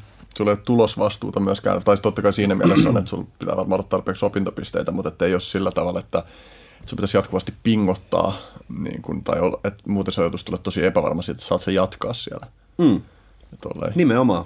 Ja toi on semmoinen, mielentila, missä niin näyttelijänä joutuu olemaan väkisinkin, koska se on, siis se on ihan helvetin vaikeaa saada niitä rooleja, koska niitä on tosi vähän, mm. tosi paljon ihmisiä, ketkä haluaa tehdä niitä, mm. tosi paljon hyviä ihmisiä, ja monestikaan se just ei ole kyse siitä, että oot se hyvä näyttelijä, vaan että oot se just oikea tyyppi tähän rooliin. Mm. Niin se on, se on kyllä tosi, tosi mun mielestä epämiellyttävä mielentila mm. mm. olla siinä mielentilassa. Mulla ei yhtään ikävästä mielentilaa. Mä oon nyt omasta mielestäni aika hyvin irtaantunut siitä mm. mielentilasta. Mm. Kaksi juttua ennen kuin mennään eteenpäin. Nämä on ihan pieni detalja. Ensinnäkin mun teki mieli kysyä, että miten kohtauksessa, jossa sä heität polkupyörän lasin läpi, niin miten se käytännössä tapahtuu, että se tehdään monta kertaa? Mä tiedän, että ne ei ole oikeat lasi yleensä ainakaan. Tai sitten se voi vaan vaihtaa. Se on semmoinen katsottu, että se on semmoinen paikka, että siihen voi vaihtaa sen. Mä en muista, se taisi olla jotain pleksiä tai jotain. Mutta se oli, se oli silleen rakennettu, se, oli, se kuvattiin oikeasti Korsossa ja sitten siinä oli semmoinen kohta, siinä oli vähän niin kuin feikattu, että siinä olisi joku lasi, joku mm. näyteikkuna tai joku lasi. Et se on vähän niin kuin keinotekoinen, se on niin kuin upotettu osaksi oikeata, oikeata ympäristöä. Ja sitten se vaan on semmoinen, että se vaan vaihdetaan joka auton jälkeen. Niin, mä, mä kelaan vaan sitä, niin kuin, että, että joku lasin pirstaloituminen tai jonkun asian pirstaloituminen, niin että, että se kestää aika pitkään, että se saadaan siivottua. Ja joskus siinä voi, joskus siinä voi. Hitsi, me oltiin siis mä mietin siis tuota flowta niin kuin siihen, että jos sä oot tunnetilassa ja pitää no, näytellä matkaa. Siellä on ihmiset, keiden duuni se on ja ne tekee sen tehokkaasti mm. ja nopeasti. Me no. oltiin kuvaamassa leijona sydäntä ja siinä on semmoinen joukko tappelukohtaus, missä nämä uusnatsit menee ja polttaa tämmöisen romanikerjäläisleirin. Ja sitten siinä oli yksi tai siinä meillä, meillä oli myös, meitä oli näyttelijöitä, mutta sitten nä, me näyttelijöitä uusnatseina, mutta sitten oli myös tämmöisiä, keille ei varsinaisesti ollut mitään näyttelijätaustaa, mutta ne oli vaan hyvän näköisiä, ne näytti hyvältä, kun ne maskeeras uusnatseiksi. Se oli yksi semmoinen hiton iso jätkä. Se oli vissiin jotain showpainia tehnyt joskus tai jotain tämmöistä. Ja mä näin, kun se, se kohtaus alkoi sillä, kun se repii semmoisen katon tai semmoisen kattopeitteen, heittää sen nuotioon. Sitten mä näin, näin, kun se tyyppi jotenkin katsoi silleen vähän surumielisenä sitä peitettä. Tai silleen, että kun siinä oli joku lavastaja, lavastaja Assari, joka viritteli sitä. Ja se niinku katteli sitä, ja sitten mä menin juttelemaan sen kanssa siitä. Sitten se, niinku, että voi vitsi, kun toi joutuu, toi joutuu tota tekemään. Ja sitten mä sanoin sille, että hei, se on sen duuni. Että hei, se on sitä varten se on täällä. Mm. Että hei, sä teet sun duunia, ja toi tekee tota sen duunia. Mm. Että ei tarvi välittää. Et kun se halusi mennä auttamaan sitä ja... Mm. Se on tosi outoa duunia. Mm. Se on tosi outoa hommaa. Kyllä mäkin, kyllä mäkin kuvattiin Korsossa, ko, ko, kuvattiin Korsoa ja sitten siinä on semmoinen kohtaus, missä semmoinen hahmo pelaa koripalloa marraskuussa. Ja sitten se on, on niin kylmä ja tiedätkö, sit sitä sit se hikoilee ja uu, höyry nousee. Ja... Niin, jotta se höyry saataisiin aikaiseksi, niin siinä oli vieressä semmoinen yksityisasunto, jossa oli sauna päällä. Ja sitten aina joka kohtauksen, ko- joka oton jälkeen mä juoksin vaatteet päällä sinne saunaan. Heitin löylyä, istuin niin kuin treeni, verkkarit ja pipoja. Olisiko ollut vielä jotkut kuulokkeet mulla korvilla. Menin sinne saunaan, heittää löylyä hetkeksi aikaa ja sitten taas ulos ja uh, pelataan vähän koripalloa. Ja sitten taas takaisin, takaisin saunomaan, vaatteet päällä. Ja niin kuin näyttelemisessä on paljon tommosia tosi absurdeja hetkiä, hmm. joita ei, kun se on tommoista, niin kuin se on niin kuin aikuiset leikkii vähän. Silmänkääntötemppuja. Silmänkääntötemppuja ja se on niin kuin sitä, siis se on, se on semmoinen niin kuin hyvin, hyvin niin kuin, ää, ai, aikuis, aikuis, aikuisella tavalla latautunutta lasten leikkiä. Silleen, että kun sä näet joku, joku kaksi pikkulasta jonkun nukketalon kanssa, että tää olisi nyt niinku vihanen, kun toi olisi niinku, tiedätkö, ottanut ton jutun, vaikka se oli kieltänyt, että ei saa ottaa sitä juttua, niin sit elokuvien teko on käytännössä tota, mm. mutta budjetilla ja ammattitaidolla. Mm.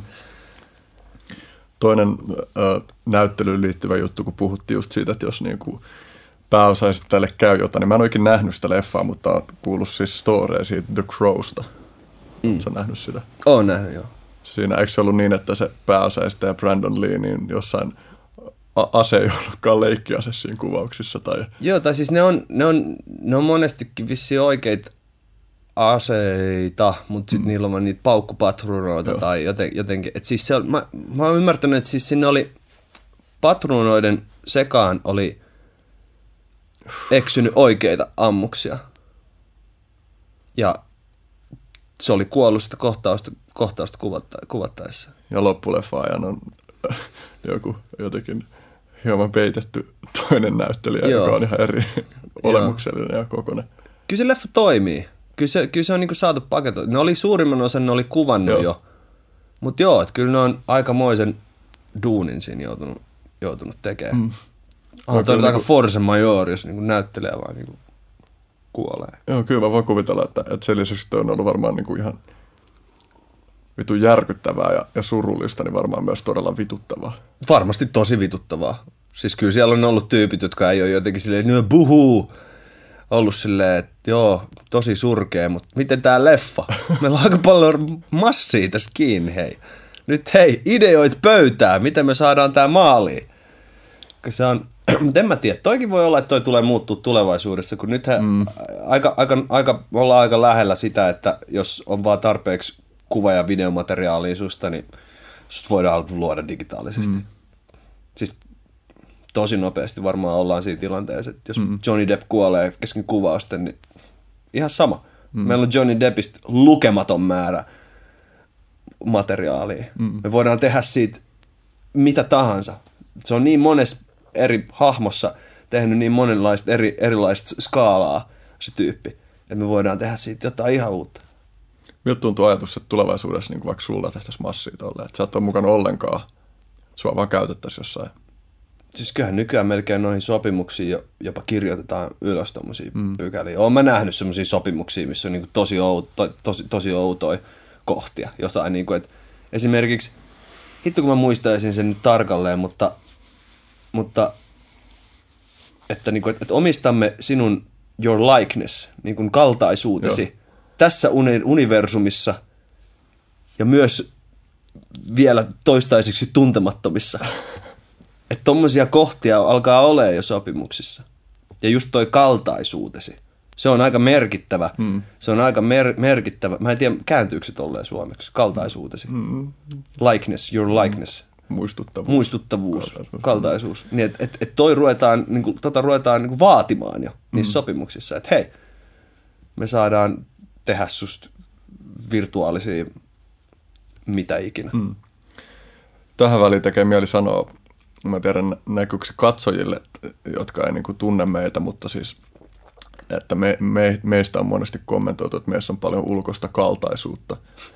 Me sekoitetaan toisimme erilaisissa tilanteissa tolleen, niin että toihan niin kuin silleen, että, että sä saatat tietämättä sit asiassa antaa jonkun sopimuksen teke, tekemällä niin kuin luvan jollekin elokuvayhtiölle käyttää muakin, koska mä oon niin kuin aika kaltainen. Sitten niin. vaan niin kuin vetoo siihen ja sitten en, en mä pysty haastamaan niitä oikeuteen hei siitä. Vittu. Niin, et, niin, Törkeetä. Niin, että jos johonkin promokuvauksiin sut otettaisiin sut ajetta, sulta ajettaisiin sivut lyhyeksi ja nimeä pikkasen muutettaisiin tai jotain. Niin. Tämä oli siis jotain korkeamman tason huumoria olevina. Se tota, jäi kattoon jumi. Mutta tommosia, tommosia, tommosia juttuja alkaa olemaan sopimuksissa. Mm. On kyllä aika jäätävää. Se on tosi jäätävää. Ja silleen, niin. Totta kai nyt kun alkaa olemaan, niin kun alkaa hämättää seuraavat universumit, seuraavat todellisuudet olkoon, missä virtuaalimaailmassa hyvänsä, tai yhtäkkiä avataan joku todellisuusportti ja huomataan, että uu, menninkäiset on oikeasti olemassa. Mm. Vitsi, wow.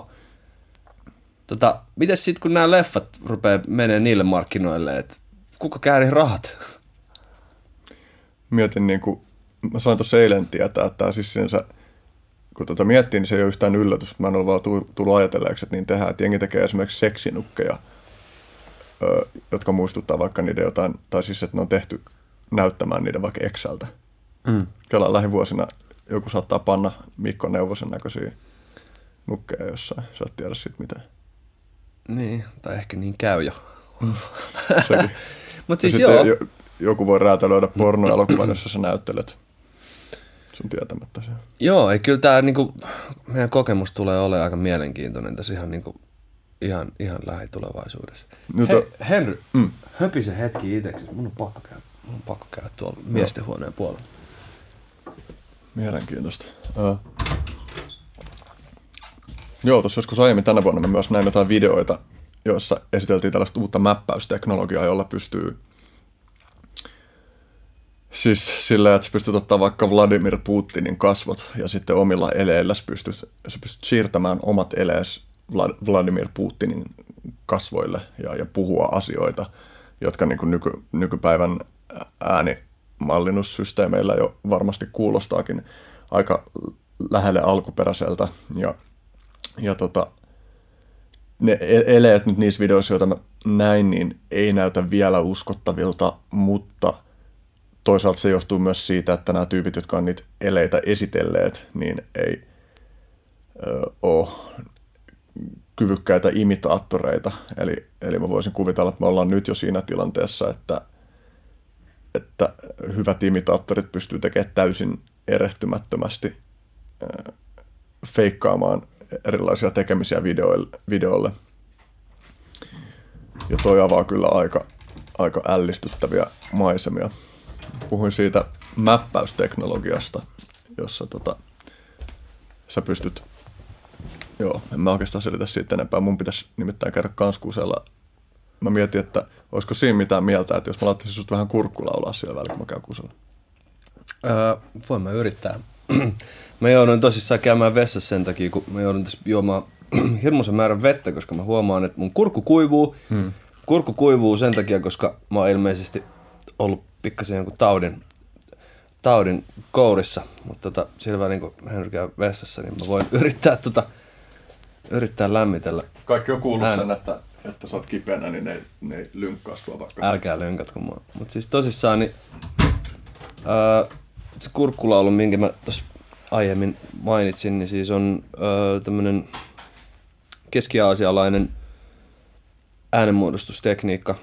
Tai mä oon erityisesti tuvalaiseen ja mongolialaiseen kurkkulauluun perehtynyt ja neistä kahdesta ehkä erityisesti tuvalaiseen. Ja siinä niin kun, öö, käpälöidään suuontelolla yläsävelsarjaa ja muodostetaan sitä kautta jänniä ääniä. Hmm, voisin demonstroida sygyt-tekniikkaa. mä oon tosissaan vähän kipeä, niin katsotaan, miten lähtee. うん、おー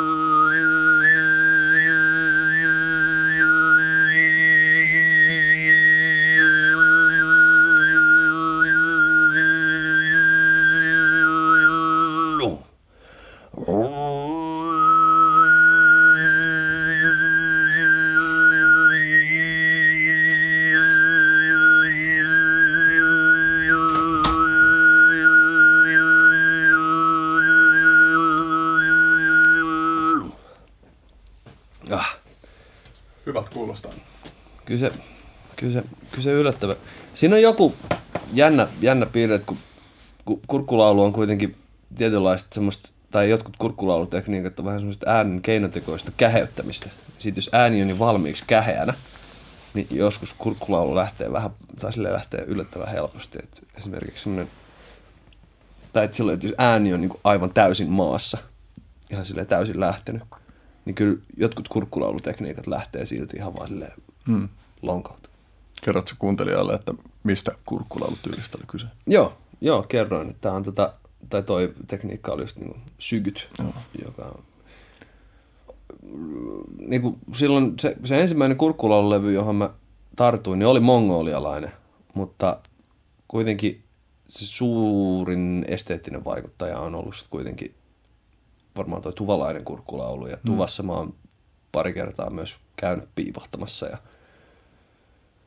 vähän niin kuin ollut hakemassa sille siunausta tälle mun touhulle, koska mm. kuitenkin, en mä tiedä, sitä tässä ajassa, kun, toi, kun kulttuurit on jotenkin koko ajan fuusioitumassa yhteen ja silleen, että kun internet tuo maailmaa koko ajan niin kuin lähemmäs toisiaan, niin sitten se on helppoa kuulla jostain musiikkiperinteestä ja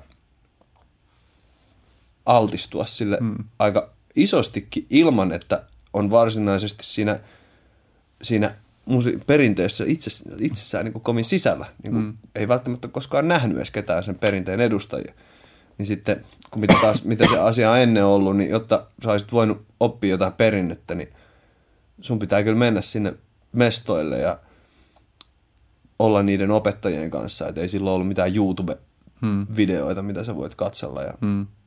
fiilistellä, niin, niin sitten on myös, niin sitten just, jotta, jotta, olisi, jotta pääsis, jotta pääsi siinä kurkkulaulussa yhtään pintaa syvemmälle, niin oli semmoinen kyllä voimakas tunne siitä, että on pakko mennä käymään siellä paikan päällä.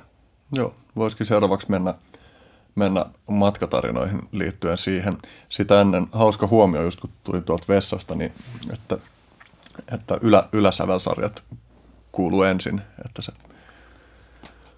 matalampi, matalampi osuus äänestä ei kanna, kanna niin, kuin niin pitkälle kuin se se on, se on jännittävää, miten äänestä löytää resonansseja ja, tai tiettyjä taajuuksia, harmonisia taajuuksia vaan pystyy boostaamaan. Ja, ja tämä liittyy myös siihen, että miten meidän koko puhe ja äänentuotanto koostuu siitä, että me laitetaan meidän suuta erilaisiin asentoihin, jotka tuottaa erilaisia äänteitä. Sitähän just vokaal, vokaalit on käytännössä yläsävel laulamista, vokaalien käyttö. Ai, jo, yä, mm. se, on, se on se sama öö, tuuttausääni, mikä sieltä tulee, mutta sitten vaan suuontelolla se, se, se muovataan. Mm. Kyllä. Ja tämä justiin, ehkä mainitsen tästä, että, että just kun tuossa jakson alussa mainitsin, että ollaan bändikavereita, meillä on tämä juuri sähköbändi, niin siinä kaikki kyllä kurkkulaulaa, mutta itse miellä niiden just sellaiseksi sunnuntai-kurkkulaulajaksi. Ja Mikko on sitten tällainen vakavamielisempi. Niin. Sä et ole, sulla on aika paljon asioita elämässä, joille sä oot omistautunut. Mm. Sä oot omistautunut niille ja sitten vähän kurkkulauliskellut siinä sivussa. Että mm. mä oon taas sitten taas omistautunut sille mm. aika isosti. Ja kurkkulaulu on vähän semmoinen asia, että jotta siinä voi tulla edes niin kuin jotenkin hyväksi, niin siihen, siihen, on pakko, siihen on pakko keskittyä kyllä tosi paljon, koska mm. se, on, se on tosi fyysistä. Mm. Se on tosi fyysistä ja sitten kun ei ole kasvanut lapsuudesta asti sen parissa, niin sitten ei ole... No se on vähän sama kuin, tiedätkö, jos sä oot jo lapsesta asti harrastanut telinevoimistelua, niin sä oot parikymppisenä, niin sä, oot, sä taivut joka suuntaan ja sulla on hyvä, vahva, vahva lihaksisto ihan jo silleen vakiona. Mutta sitten taas, jos sä niinku reilu parikymppisenä keksit tietokonetta 15 vuotta elämästä hakanneena, että et hei, vitsi, pitäisikö voisi alkaa telinen voimistelee, niin on se, kyllä se vaatii aikamoista omistautumista, että siinä pystyy saavuttaa hmm. hyvän, hyvän tason. Niin sitten se on vähän sama juttu kurkkulaulun kanssa, hmm. koska se vaatii sitä pohjatyötä niin paljon. Ja se on myös se, mikä pudottaa aika monet siitä pelistä pois, koska niillä ei ole sitä kärsivällisyyttä työstää sitä mm. instrumenttiaan ääntään. Ja toiseksi, toiseksi, toiseksi kun ei ole sitä kannustavaa ympäristöä. Mm. Koska niin tuvassa, että kyllä ne tietää, miten karsealta kuulostaa treenaa kurkkulaulua, kun, on, kun se on osa sitä kulttuuria. Ne tietää. Se on vähän kuin joku, se on vähän kuin joku viulun soitto. Mm. Että jos sä niin otat lapsen ja sä annat sille viulun, niin se kuulostaa poikkeuksetta se kuulostaa ihan karsealta, kun se alkaa soittaa sitä viulua. Mutta sä, sä hyväksyt sen, koska sä tiedät, että tästä voi tulla vielä jotain. Tästä. Sä, sä tiedät, että okei, on niinku yliopistoja asti niinku koulutetaan viulisteja ja niin, ne menee maailmalle ja ne soittaa miljoonien arvoisella soittimilla mm. ja se on, niinku, se on genre. Mm. Sä, sä näet sen, että se on mahdollista. Sitten taas kurkkulaulun suhteen, niin sitä genreä ei oikein länsimaissa ole ollut olemassa. Niin että jos joku reilu parikymppinen ukko tai en mä tiedä, voisi olla, voi, jotkut aloittaa yli kolmekymppisenäkin, niin mm. on yhtäkkiä sille ee, ee. Niin, mitä, mitä sä teet? Mä, mä opettelen kurkkulaulua. Ee, ee. Niin sitten se ympäristön sietokyky ei ole välttämättä niin, kuin, niin kannustava. Mm. Kyllä mullekin, kyllä mullekin siskot antoi aika kovaa palautetta silloin, kun mä treenailin kurkkulaulua. Mä oon, mä oon onnekseni, omaksi onnekseni ja joidenkin muiden kauhuksi tarpeeksi hullu siihen, että mä jotenkin pystyn sitten antautumaan tuommoiselle mm. asialle. Ja sitten just mullekin oli tärkeää se, että mä kohtasin opettajia. Mm. Että mulla oli niin suomalaisia opettajia ja joista niin kuin, no Sauli Heikkilä, joka on pyörittänyt pitkään Suomessa kurkkulauluyhdistystä ja sitten Imre Peemot, kuka on yksi niin kuin, kur, tuvalaisen kurkkulauluun yksi hyvimmille sukeltaneista mun mielestä länsimaalaisista, mitä on. Ja sitten, tota, ja sitten aina kun sieltä tuvasta tuli joku kurkkulaulaja Suomessa käymään, niin kyllä mä niiltä yritin ottaa yksityistunteja. Aina kun vaan mahdollista. Että kyllä ne on ollut ne, mitkä, mitkä on auttanut siinä ihan tosi paljon. Hmm. No, pu- puhutaan vähän tuvasta. Sä oot käynyt siellä alkulähteillä. No, ekan kerran, tota, ekan kerran, kun mä olin siellä, niin se oli osana tämmöistä tota, alta, me käytiin altaissa ja a, a, altai, joka on siinä tuvan lähellä. Se on vähän sitä semmoista, sama, semmoista vuoristoista, vuoristoista tota, nykyisen Venäjän alla olevaa, alla olevaa paimentolaiskansa seutua. Ja se oli silloin, silloin mä en itse vielä, mä en kohdannut kurkkulaulajia niin, niin, niin voimakkaasti siellä. Tai siis en, en tavannut kurkkulaulajia, kurkkulaulajia. Ja se oikeastaan se tuvassa vietetty aika oli niin tosi lyhyt. Se oli vähän semmoinen – esinäytös sille, mitä oli tulossa, koska tota, sit siitä seuraavana vuonna mä sain kuulla, että siellä Tuvassa järjestetään semmoinen kansainvälinen kurkkulaulukilpailu ja festivaali, jolle mä halusin osallistua, koska mä olin just ruvennut niin työstää tätä looper, looper-meininkiä kurkkulaulun, tai mä olin ruvennut tuomaan kurkkulaulua tähän mun looper, looper-meininkiin mukaan, ja tälleen vähän niin kuin omista lähtökohdistani käytin kurkkulaulua osana mun musiikkia, ja sitten just tämä ajatus siitä, että onkohan tämä ok, niin oli tullut aika usein, aika usein mieleen, ja sitten kun mä kuulin tästä festivaalista, jossa oli tämmöinen sarja kuin ää, moderni tulkinta, kurkkulaulun moderni tulkinta, niin sitten tuli semmoinen ajatus siitä, että hetkinen, että hei, tämähän olisi tota, tämä olisi, tää olisi mun mahdollisuus saavuttaa se, tai saa, niin saada se siunaus sieltä. Niin sitten, niin sit, no sitten mä lähdin sinne. Mä ilmoittauduin siihen kisaan ja sitten mä olin aiempana, aiem, niin kuin edellisenä vuonna jo niin kuin tutustunut tämmöiseen kuin äh, Evgeni Sariglar-nimiseen kurkkulaulajaan, kuka on osa sitä Tuvan kansallisorkesteria. Ja sitten äh, ja se, se niin kuin tämä, tämä no Geniaksi sitä sanotaan, Evgeni se on sen varsinainen nimi, mutta Geniasta puhutaan, niin Genia ja sitten hänen vaimo Anaihak, niin oli tota, ne on ruvennut pyörittää tämmöistä vähän niin kuin jonkinnäköistä matkatoimistoa Tuvassa ja mikä on silleen ihan, ne on kyllä silleen iskee markkinarakoon, koska Tuvassa ei turismia juuri ole.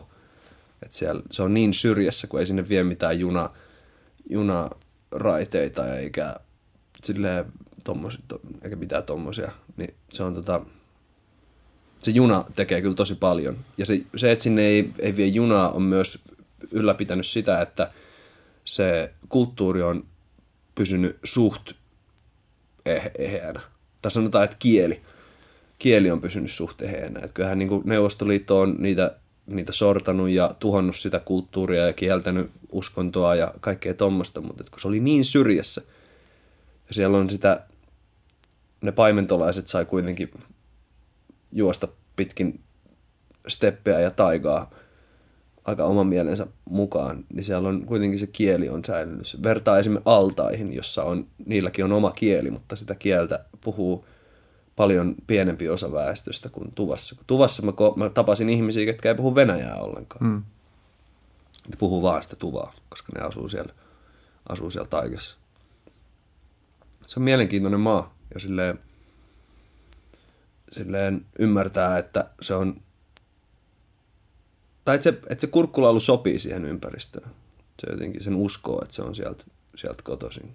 Kun siellä on niitä eläimiä, eläimiä ja niitä vuoria ja siinä on joku, siinä on joku, joku koskemattomuus vielä siinä luonnossa, mikä esim. Suomessa on haihtunut jo jonkin verran. Et meillä on aika vähän semmoista niin kuin koskematonta luontoa mutta siellä ei oikein niin kuin juuri muuta olekaan. Et siellä on muutamia jotain isoja kaivoksia ja tehtaita, jotka myrkyttää sitä ympäristöönsä ja tälleen, mutta siellä on kuitenkin valtaosa on aika koskematonta, että ei siellä niinku semmoista metsätaloutta ole esimerkiksi niinku Suomessa, että se on se oli mun mielestä Suomessa vähän jopa surullistakin, kun joku kerta tajus sen, että, että miten vähän Suomessa on oikeasti semmoista niinku oikeaa metsää.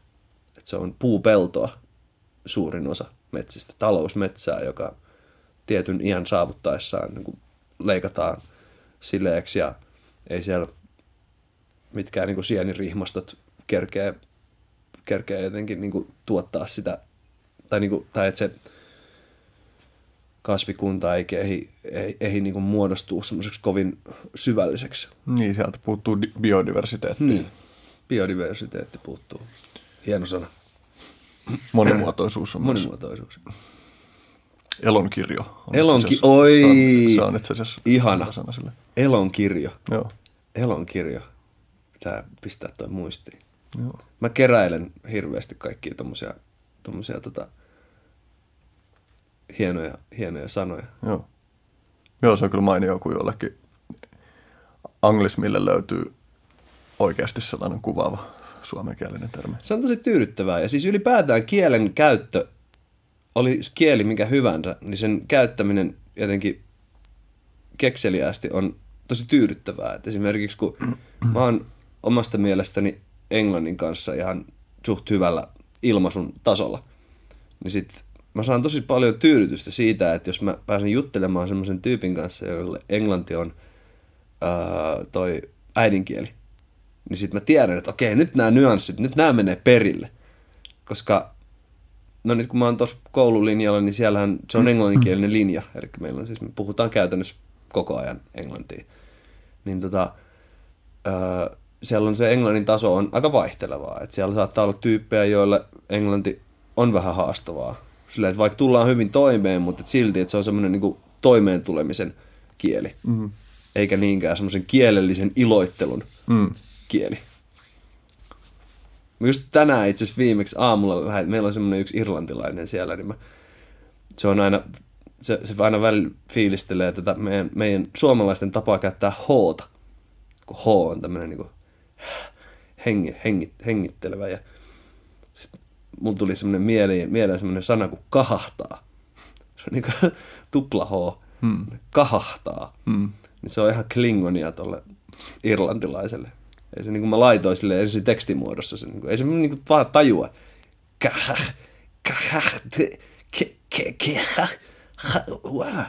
Ei se vaan niin kuin tajua, mm. mitä, mitä, se voi saa, mitä se voidaan sanoa. Mm. Vielä sitten palataan Tuvaan, koska tullaan puhua kielestä, salattiin myöhemmin vielä lisää. Mm. Tuvan reissut. Mihin mä jäin? No siihen, että, että mikä se meininki siellä on ja, ja sä mainitsit siitä kilpailusta, että sä osallistuit Aivan. siihen. Ja... Joo, tai että et se oli just, että kun nämä sariglaarit, kun ne pyörittää sitä semmoista matkatoimistoa, tai vähän niin kuin matkatoimistoa, joka tarkoittaa siis käytännössä sitä, että niillä on semmoinen, kun se on, se Zenia on syntynyt paimentolaisperheeseen ja sitten silloin sitä paimentolaissukua siellä pääkaupungista jonkun matkaa länteen siellä taiga, taiga-alueella ja sitten niillä on semmoinen laakso siellä, missä asuu aika paljon sen sukua, sukulaisia. Ja niillä on, ne on sinne pyö, perustanut semmoisen oman, vähän niin kuin leirin. Sillä, että siellä on pari jurttaa, muutama jurtta ja sitten ne voi sinne tuoda jotain ulkomaalaisryhmiä ja ne voi sitten vuorovaikuttaa niiden sukulaisten kanssa silleen, että siinä voi vaikka tota seurata, kun ne tekee niitä perinteisiä puhdetöitä. Tekee vaikka niiden perinteinen tapa tehdä vaikka, vaikka pastaa tai nuudeleita tai miskä ne nyt niitä sanokaa. Ja sitten se paimentaa, kun paimennetaan niitä tota, jakkeja ja vuohia ja mitä kaikki eläimiä niin nyt olikaan siellä. Ja tota, se hevosilla päästiin ratsastaa ja kaikkea. Se oli itse se, se hevosilla ratsastaminen on jäänyt mieleen, koska, koska se on semmoinen, mitä ei niin Suomessa kyllä olisi päässyt kokemaan mitenkään. Et kun täällä kuitenkin, en mä tiedä, Pohjoismaissa ihmisistä pidetään huolta aika paljon. Ja pidetään huoli siitä, että, että ei vahingoskaan mitään pahaa ikävää sattuisi, koska osittain siinä on myös se järki, koska yhteiskunta myös maksaa viulut, että jos sulle tapahtuu fyysisesti jotain tosi rankkaa, niin yhteiskunta joutuu siinä aika usein maksumieheksi. Mutta sitten taas tuommoisissa maissa, missä ei ole samanlaista systeemiä, niin siellä se on myös, kun se on omalla vastuulla se, että miten sä siellä kekkuloit, niin ei myöskään niinku hevosella, hevosella ratsastukseen välttämättä niinku erityisesti vaadita mitään kovia muodollisuuksia, ja kun se on niille kuitenkin semmoista omaa, niiden oma kulttuuria, mm. ne on tottuneet käyttää hevosia, niin mun peruskurssi maastoratsastukseen. Tai siis mun, mun, tota, mun ratsastusharrastus lähti siis tota, sille, että hypättiin hevosen selkää. Sitten sanottiin, että okei, kun sä sanot shu, se menee eteenpäin. Sitten kun sä sanot prr, se pysähtyy. Vedät suitsista tolleen, se menee vasemmalle. Vedät suitsista oikealle, se menee tonne. Jos se ei mennä totella, tossa on raippa, anna piiskaa sille. Kyllä se tottelee. No niin, eiköhän mennä maastoon. Ja sitten lähdettiin sinne vuoristoon vuoristoon tota ratsastaa jonossa ja mentiin, ylitettiin vesistöjä ja mentiin ylös ja mentiin alas ja toisena päivänä me sitten lähdettiin vähän pienemmässä porukassa vielä ja mentiin vielä pidemmälle reissulle ja oikein semmoista vuoren huipuille ratsastettiin ja sitten siihen lopuksi vielä innostuin, mä jotenkin olin niin itsevarmana siinä, että mä innostuin vähän laukkaamaankin jopa. Onko, onko se laukkaaminen, kun se on se, ravaaminen on sitä, mutta sitten laukkaaminen on niinku ihan sitä, mm.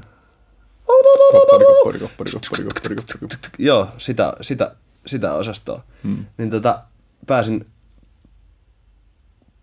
pääsin, pääsin kokeilemaan, kokeilemaan sitä. Ja nyt jälkikäteen kun miettinyt, niin ei helvetti. Siinä olisi voinut käydä tosi pahasti. Siinä olisi voinut käydä tosi pahasti. Että mä niinku, siinä se lähti, se meidän opas lähti, lähti tota laukkaamaan. Ja sitten yksi ranskalainen jäbä, kello oli maa, äh, maalaistaustaa ja se on ratsastanut aiemminkin, niin se lähti laukkaamaan. Sitten mulla tuli semmoinen olo, että mäkin haluan. Minä toista kertaa elämässäni hevosen selässä. Lähdin, tota, lähdin siitä sit niiden perään. Ja sitten se hevonen oli silleen, että okei, nyt mennään. Ja sitten sit se lähti ihan oikeasti laukkaamaan.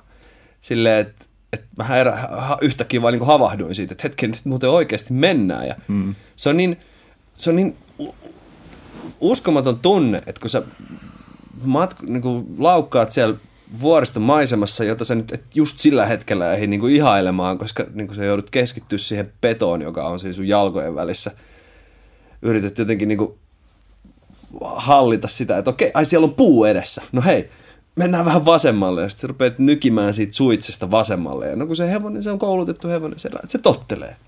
Se muuttuu se, on, se on niin kuin toimii ihan kuin jossain pleikkar, pleikkaripelissä tai jossain. Että okei, mä vedän tosta noin, se menee vasemmalle, ja sitten vedän tosta, se menee oikealle. Ja väistelen siinä vähän aikaa just puita ja jotain kiviä. Ja sitten jossain vaiheessa rupesi niinku pelottaa, että helvetti, että jos mä putoon täältä, niin sit käy kyllä niinku tosi pahasti. Ei mulla ole mitään suojavarusteita, mitään kypärää, ei mitään, mitään tekniikkaa, että miten sieltä pudotaan. Ja sitten mä siinä yritän rupea jotenkin, prr, prr, ei se meinaa pysähtyä. Ja sitten mä oon "Äh, mitä tässä tapahtuu. Ja sitten piti vaan tehdä semmoinen määrätietoinen, määrätietoinen niin vetää kunnolla niistä suitsista ja olla ihan se tosissaan, että hei nyt, prr, niin sitten se tekee just sen semmoisen romanttisen, klassisen semmoisen nousun takajaloille ja joo, siinä jarrut, jarrut pohjaa ja sitten sit se pysähtyy se hevonen ja sitten mä huokasen helpotuksesta, että huh, selvisin. Olipa siistiä, mutta mut onneksi ei tarvitse kokeilla enää uudestaan. Mm. Nyt tää on, nyt tää on koettu.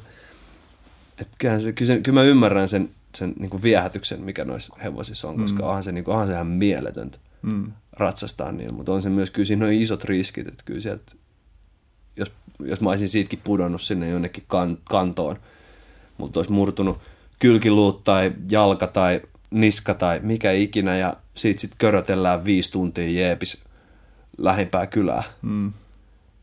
mikä olisi ollut se todellisuus mm. sit siinä. Mutta kai ne jotenkin ne ajattelee, että se on niinku, it's on you. Mm. Se on vähän, se on vähän tota, se on omalla vastuulla. Mm. Se Mikä- on erilainen tapa ajatella, erilainen yhteiskuntarakenne. Mm.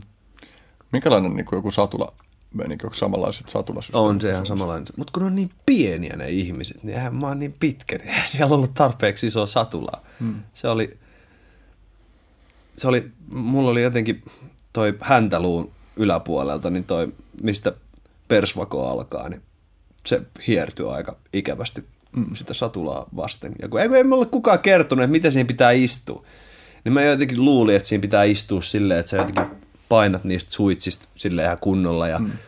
sitten mä hinkkauduin sitä satulan takaosaa vasten. Mm. Ei mulle kukaan ollut kertonut mitään, tota, että miten siinä, niin kun, sit, kun se vaikka ravaa, niin että miten siinä jotenkin heijataan mm. edes ja takas. Mm. Niin kun sit, kun mä, itse asiassa mä kävin, mä kävin ekaa kertaa ton tuvan jälkeen ratsastamassa tossa, tota, ihan sattumalta tuossa tota, tässä nyt syksyllä. Ja tota, sitten se ihmetteli se tyyppi, niin että et kun mä en tiennyt mitään. Mä en tiennyt mitään. Mä en tiennyt niitä eri lait, här, härpättimien, kaiken maailman nyörien ja narujen ja esineiden niin nimiä. Mm. Ja mun piti kysyä, että okei, mitä näille pitää sanoa näille hevosille, kun ei ne niin kuin, kun ei, se, kieli se kieli ja se sanasto on vähän erilaisia. Kun tuvalaiset sanoo sen shu, mutta mä tiedän, että täällä ei, täällä ei käytetä sitä samaa. Mm. Sitten se niinku ihmet, mutta sitten mä kuitenkin mä pysyin hyvin siinä satulan selässä, mun hyvä tasapaino ja tälleen, ja se oli just ihmeessä. Niinku. Mm. Se on kyllä jännä, että sä et tiedä mitään ratsastuksista, mutta sä osaat kuitenkin mm. ratsastaa. Mm. Mutta se niinku ensimmäisen kerran niinku, sanoi mulle just siitä ihme heijausliikkeestä, mitä tehdään mm. silloin, kun se, silloin, kun se ravaa. Mm. Mutta sen kyllä sanon, että suomalaisten hevosten ja tuvalaisten hevosten kalibrointi on pikkasen erilainen, koska tota, suomalainen, he, suomalaiselle hevoselle, niin kuin, tai kun sitä, kiihke, sitä, miten nopeasti se kulkee, niin sitä säädellään silleen, että mitä kovempaa sä puristat, puristat jaloilla niitä kylkiä, niin sitä nopeampaa se menee. Niin suomalaisia hevosia tuntuu, että ei tarvi kuin vaan ihan silleen, kun sä pidät vaan pikkasen painoa, niin se jotenkin kelaa, että okei, nyt, niin nyt mennään. Mutta sitten taas tuvalaisia hevosia, niitä saa niinku tosi kovaa puristaa ennen kuin se lähtee yhtään mihinkään. Mm. Ja siellä niin kuin se piiskan käyttö on silleen oletus. Et, et siinäkin kun me ratsastettiin, niin se mun hevonen, niin kuin, että ei se, vaan, niin kuin, ei se vaan liikkunut, jos sit, sitä ei piiskannut. Mm. Sitten sit kun ei piiskannut, niin sit se saman tien niin kuin lakkas liikkumasta. Ja ei se, sille, ei se, näyttä, ei se vaikuttanut vihaselta, se hevonen, että kun sitä piiskas. Ja sitten nekin siellä sano, sano että, että joo, että se on vahva eläin, että ei se, ei se välitä. Ei se välitä. Mutta sitten toisaalta mä juttelin tästä kalibrointiasiasta sen suomalaisen kanssa, niin se sanoi, että kun ne hevoset on pikkasen eri ilmapiirissä, että kun suomalaiset hevoset viettää aika paljon aikaa tallissa, ja ne on siinä vankilaselliä muistuttavassa kooltaan ja ilmapiiriltään muistuttavassa mm. niin tallikopissa vailla ärsykkeitä niin sitten kun ne pääsee sinne radalle, niin sitten ne on aika kiihkeitä. Kun sitten taas nuo tuvalaiset hevoset, kun ne on siellä pyörii suht vapaana mm. jatkuvasti ja ne silleen ulkoilma, nukkuu ulkona, ne mm. ei välttämättä saa samanlaista ruokaa kuin mitä jossain talleilla, mm. talleilla saa, niin ne on niin kuin valmiiksi vähän silleen semmoisella rennommalla mm. asenteella tuossa touhussa mukaan. Mm. Kyllä toi niin pisti, pisti mietityttää tuo kommentti siitä, että ei näytä vihaselta, että miten tunnistaa ratsastaessa vihaisen hevosen? Onko se niin kuin kyllä ne, väittää, että, kyllä ne väittää, että hevoset on ihan hirmuisen tunneälykkäitä. Niin, niin mutta että onko se niin kuin kommunikaatio semmoista, että ihminen tajuu hevosesta, niin kuin ihminen, joka ei ole ollut kauheasti hevosten kanssa mm. tekemisissä, niin tajuu sitä? Tuskin. Ei mulla varsinaisesti ole, ole silleen, en ole mikään hevoskuiskaaja, enkä silleen ollut hevosten kanssa niin paljon tekemisissä, että voisi väittää sille tuntevansa. Se vaan jotenkin, se ei, se ei vaikuttanut kovin stressaantuneelta ja se tuntuu, että se oli vähän niin kuin se maan tapa. Hmm. Että näin nämä, näin nämä täällä toimii. Hmm. On kyllä hillittömiä eläimiä. Mä oon itse kanssa kerran vaan ratsastanut. Jotenkin aina kun on mahdollisuus olla tekemisissä hevosten kanssa, niin kyllä mä teen sen ihan vaan jotenkin se käden pitäminen hevosessa. Mm poskella tai kaulalla jotenkin, niin kuin, tai, tai kyljellä tai jossain, se tuntuu vaan niin, kuin niin ne on vaan niin upeita. Ne on tosi upeita, ne on tosi upeita eläimiä. Kyllä jos elämä, jos mun elämä rakentuisi toisin, kyllä mä varmaan olisin hevosten kanssa enemmän tekemisissä, mutta tosissaan kun niidenkin kanssa, se on myös semmoinen maailmansa, maailma, johon pitäisi oikeasti uppoutua. Hmm. Ja siihen saa uppoutua ja siihen voi uppoutua. Hmm. Mutta sitten mua vähän hillitsee kyllä hevosharrastuksen aloittamisessa tosissaan se, että kun ei ole oikein sitä semmoista vapaata maastoa, missä voisi vaan lähteä mm. ratsastaa. Että ei voi vaan tietää, että hei, lähempä tästä kauppaan. Mm. Jos asuisi jossain maaseudulla, niin kuin, mm. että hei, ratsastaanpa tästä kauppaa. Tosta peltojen poikki ja mm. kaikkea tämmöinen. Niin kuin, tuntuu, että ei semmoista oikein voi tehdä. Mm. Niin sitten se, ei mua niin kuin kiinnosta – kiinnostaisi jotenkin käyttää hirveästi aikaa siihen, että mä sit voin aina kerran pari viikossa vetää paskarin, paskariinkin jossain mm. tallilla stressaantuneella hevosella. Mm. Että ei se, niinku, ei se mun elämänvaiheessa ei se niinku tunnu, tunnu tota, jotenkin sen arvoiselta. Mm. se olisi eri asia, että jos mä omistautuisin sille touhulle jotenkin niin kuin ihan täysin ja siitä tulisi mun elämä. Mm. Mutta se on, päästään taas tähän aiheeseen, että niin kuin elämässä pitää tehdä valintoja. Mm. Elämässä kannattaa tehdä valintoja. No nyt meidän pitää tehdä valinta siitä, että puhutaan me tuvasta vielä lisää. Onko sulla jotain, mitä sellaista jakaa tuvaan liittyen? Vai mennäänkö seuraavaan aiheeseen? Uh, no itse asiassa tosta, mä oon ihan,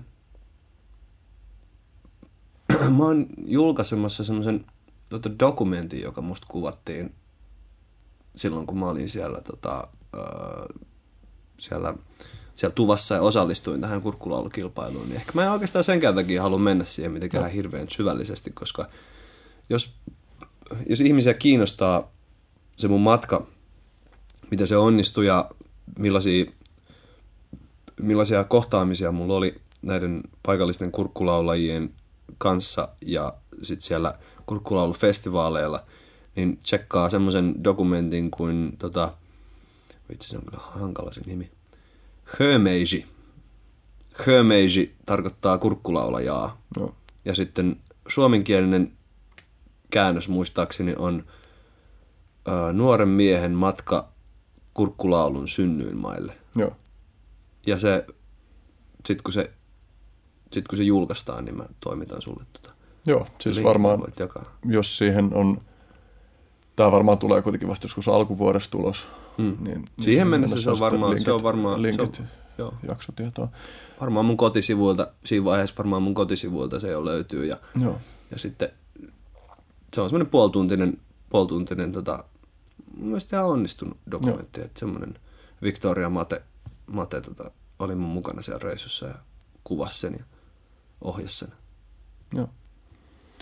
Tota, mennään kehon särkymiseen. Kehon särkymiseen. Joo. Hyvänen aika. Miksi, miksi sun keho särkyy?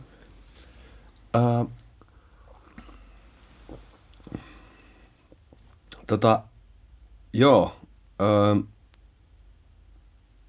mulla oli, mun selkäranka tulehtui tuossa joitain vuosia, joitain vuosia sitten ja sitä jotenkin oli edeltänyt semmoinen, semmoinen niinku terveydentilan rapistuminen, salakavalla rapistuminen ja semmoinen niinku yleinen heikko, yleinen heikentyminen ja se jotenkin, se jotenkin korostui, tai silleen,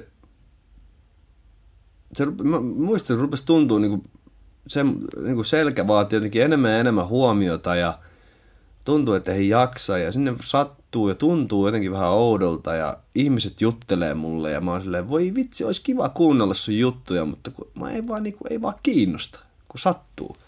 Sattuu, tää on jotenkin semmoinen, keho vaatii, keho vaatii huomiota ja sitten mä niihin aikoihin olen ruvennut katusoittaa ja mä katusoitin semmoisen setupin kanssa, että mulla oli aika paljon kaikkea tavaraa ja mulla ei ollut vielä kaikki hirveän hyviä vehkeet niiden tavaroiden kantamiseen ja sitten,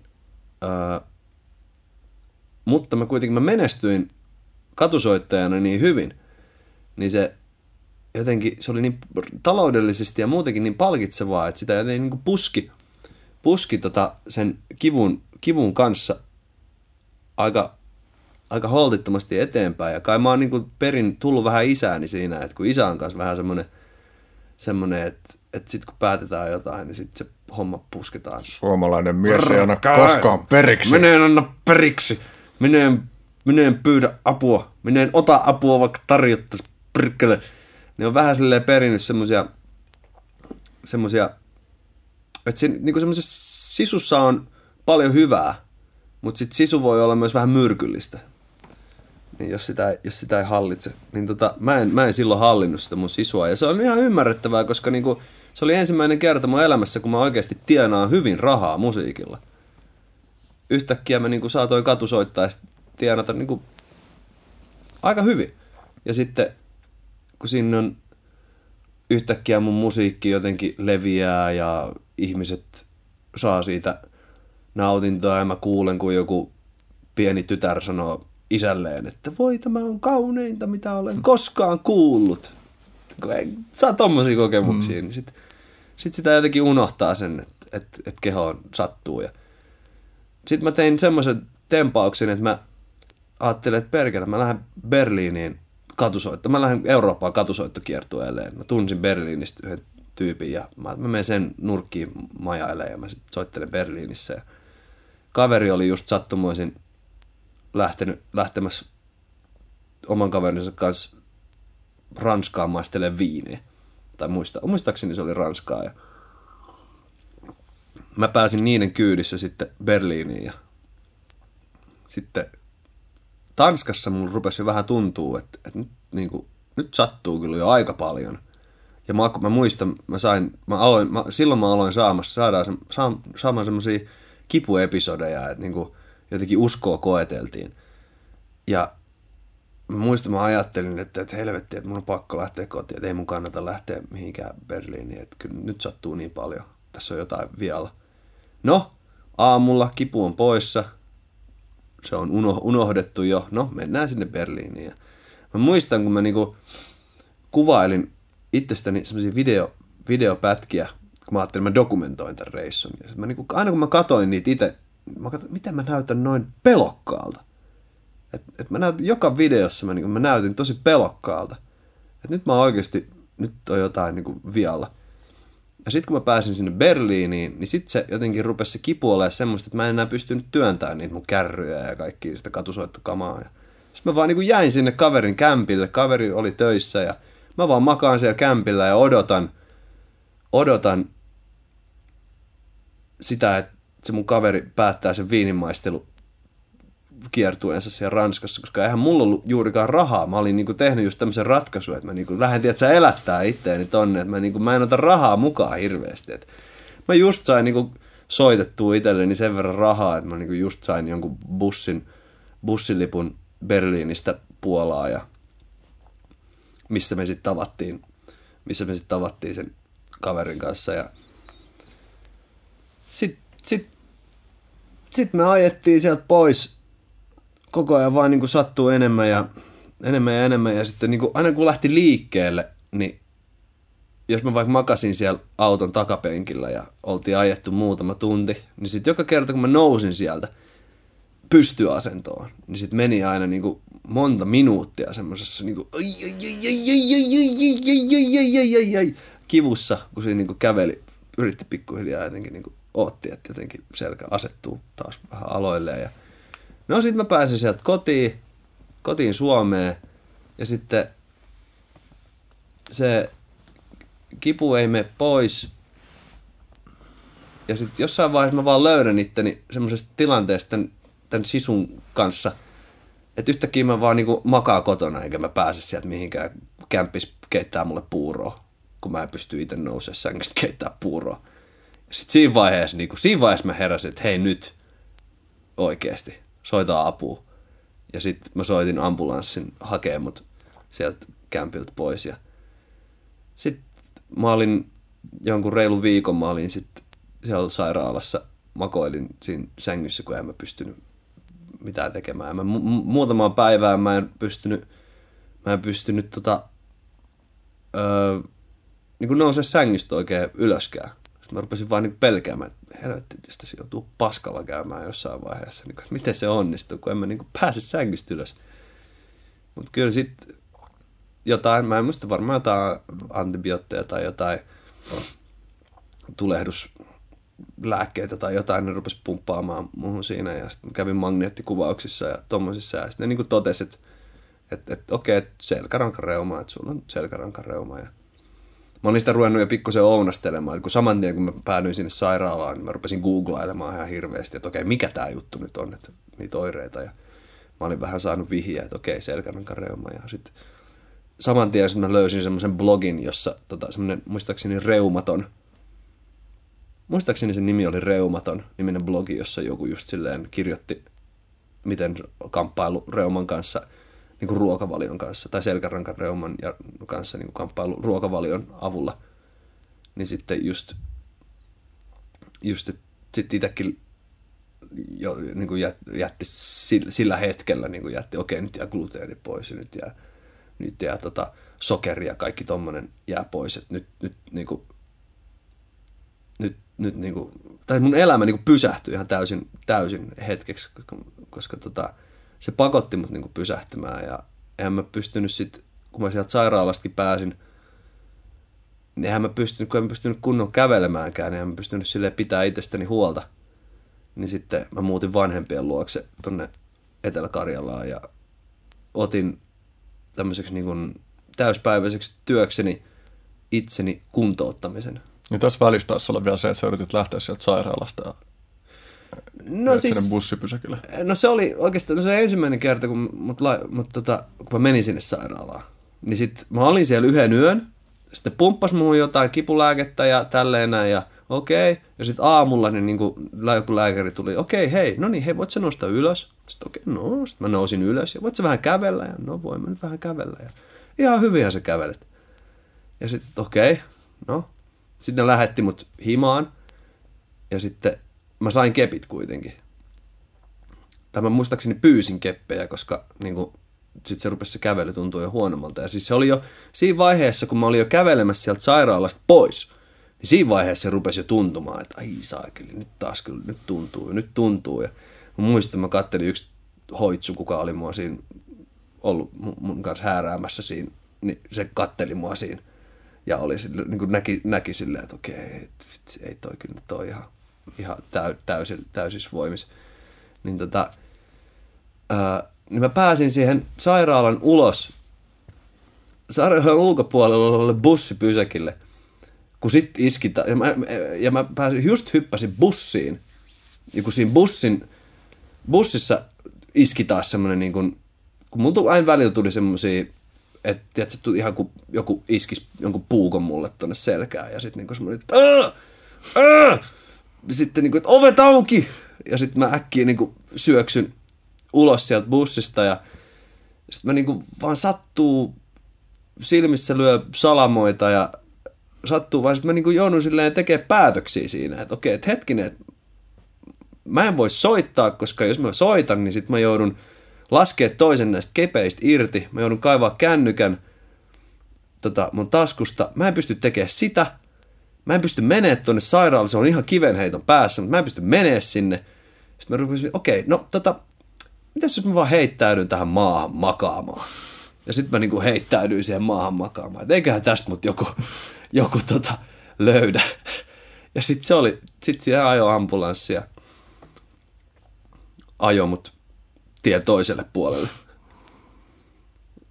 Se oli kyllä tosi jännä, että se on kyllä ihme, että mä niin, pitkä, niin pitkään niin kärvistelin sen kanssa, koska kun mä olin, mä olin vanhempien luona käymässä joku, joku viikko reilu viikko ennen kuin se iski sitten ihan niin kuin kunnolla. Mä heräsin vanhempien luona, mä, mä nukuin siis semmoisessa piharakennuksessa, että siellä ei ollut ketään muita siellä rakennussa. Mä niin kuin herään keskellä yötä siihen, että ihan kun mä olisi just puukotettu vatsaan, mä vaan niin kuin huudan niin kovaa kuin musta pääsee, vaan semmoinen niin kuin, Aa! Aa!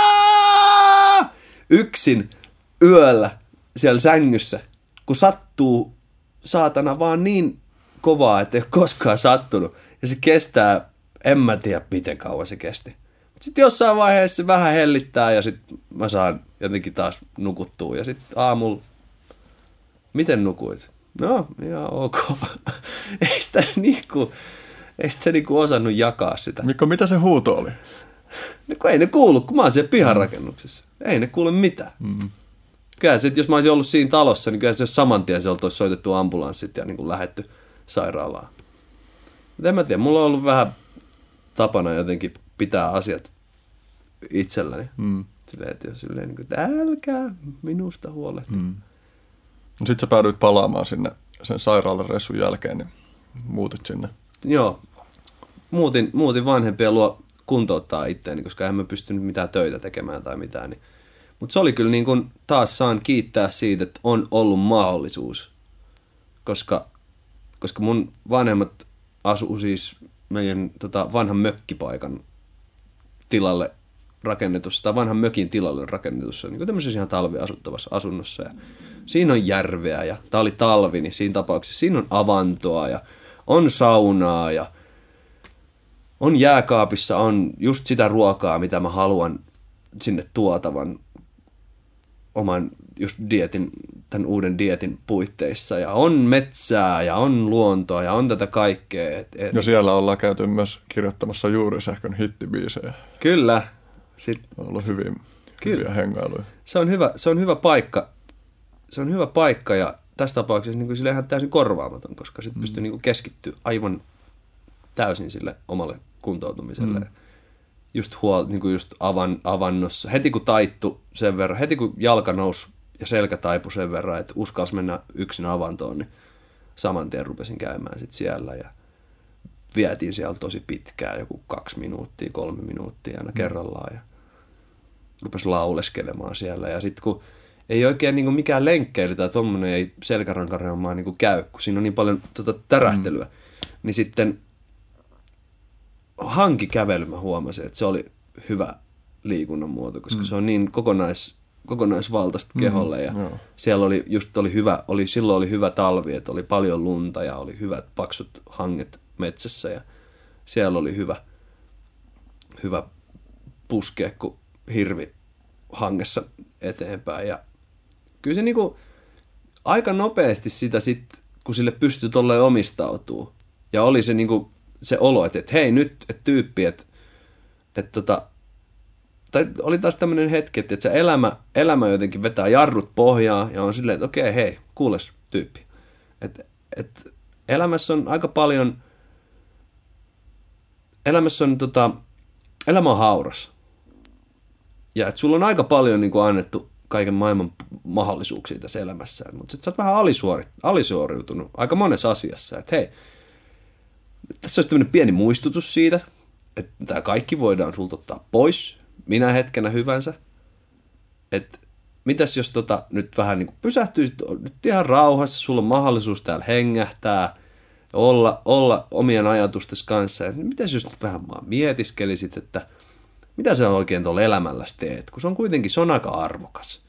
Ja meillä on, me ollaan pelimerkkejä jonkin verran jo pistetty niin kuin maailmankaikkeus suhunkin, että tota, mitäs jos vähän jotain Mitäs jos yrittäisit nauttia siitä? Ja sitten, ja sitten niin kuin rupesi tommonen ajatus hiipii enemmän, enemmän päähän, niin tota, se oli sitten oikeastaan aika helppoa sen, sen niin kuin sairauden kanssa diilaaminen. Enkä mä oikeastaan, mä oon päästänyt siitä identiteetistä aika nopeasti irti, koska kyllä mä sen lääkityksen pystyin jättää aika nopeasti pois. Sitten kun sain ruokavalion kuntoon ja just harrastaa liikuntaa sen verran, että niin toi keskivartalo pysyy niin kondiksessa ja aina kun vaan mahdollista, niin harrastaa jotain tuommoista kuntouttavaa liikuntaa, niin kuin seisoo käsillä ja seisoo käsillä ja kul- käyttää rappusia ja pyöräilee ja juoksee ja mitä, mitä ikinä.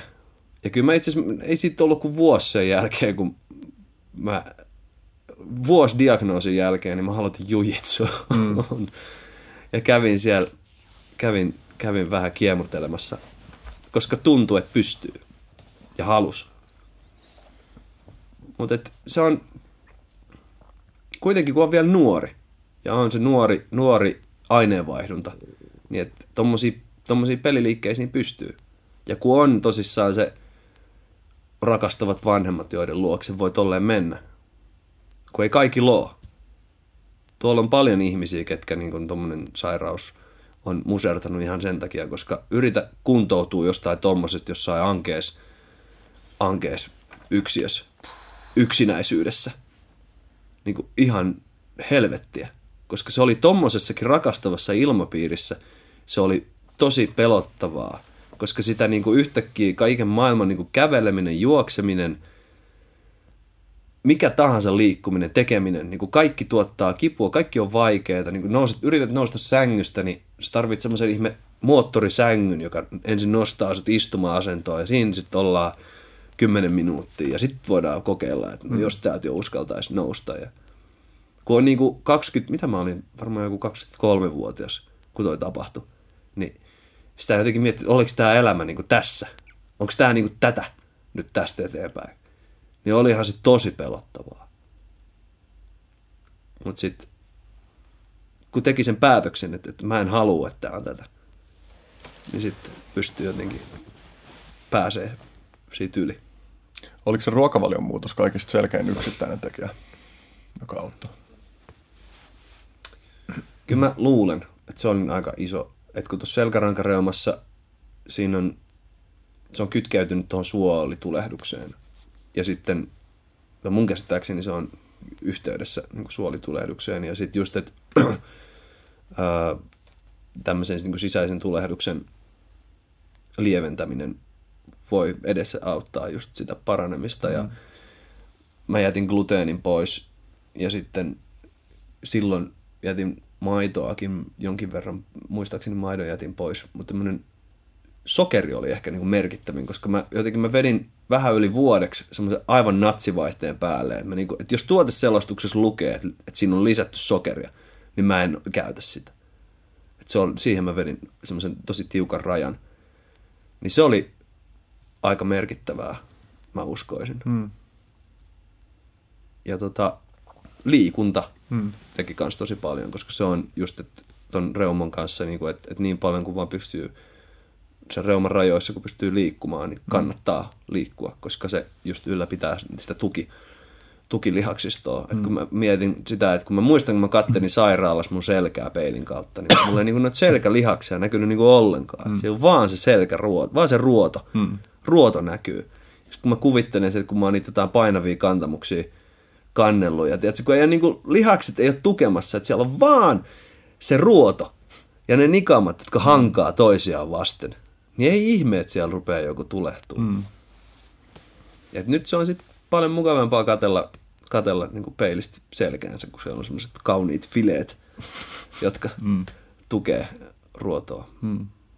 Joo, se oli kyllä niin kuin jännä prosessi seuraa kanssa vierestä sitä sun kuntoutumista ja, ja voim, voimiintumista ja semmoista jotenkin tällaisen löytymistä. Semmoista Joo, jämptiytymistä. joo. Kyllä se, kyllä se oli mulle selkeästi semmoinen niin kuin, mä en tiedä, kun meillä aika, miten se nyt sanoisi?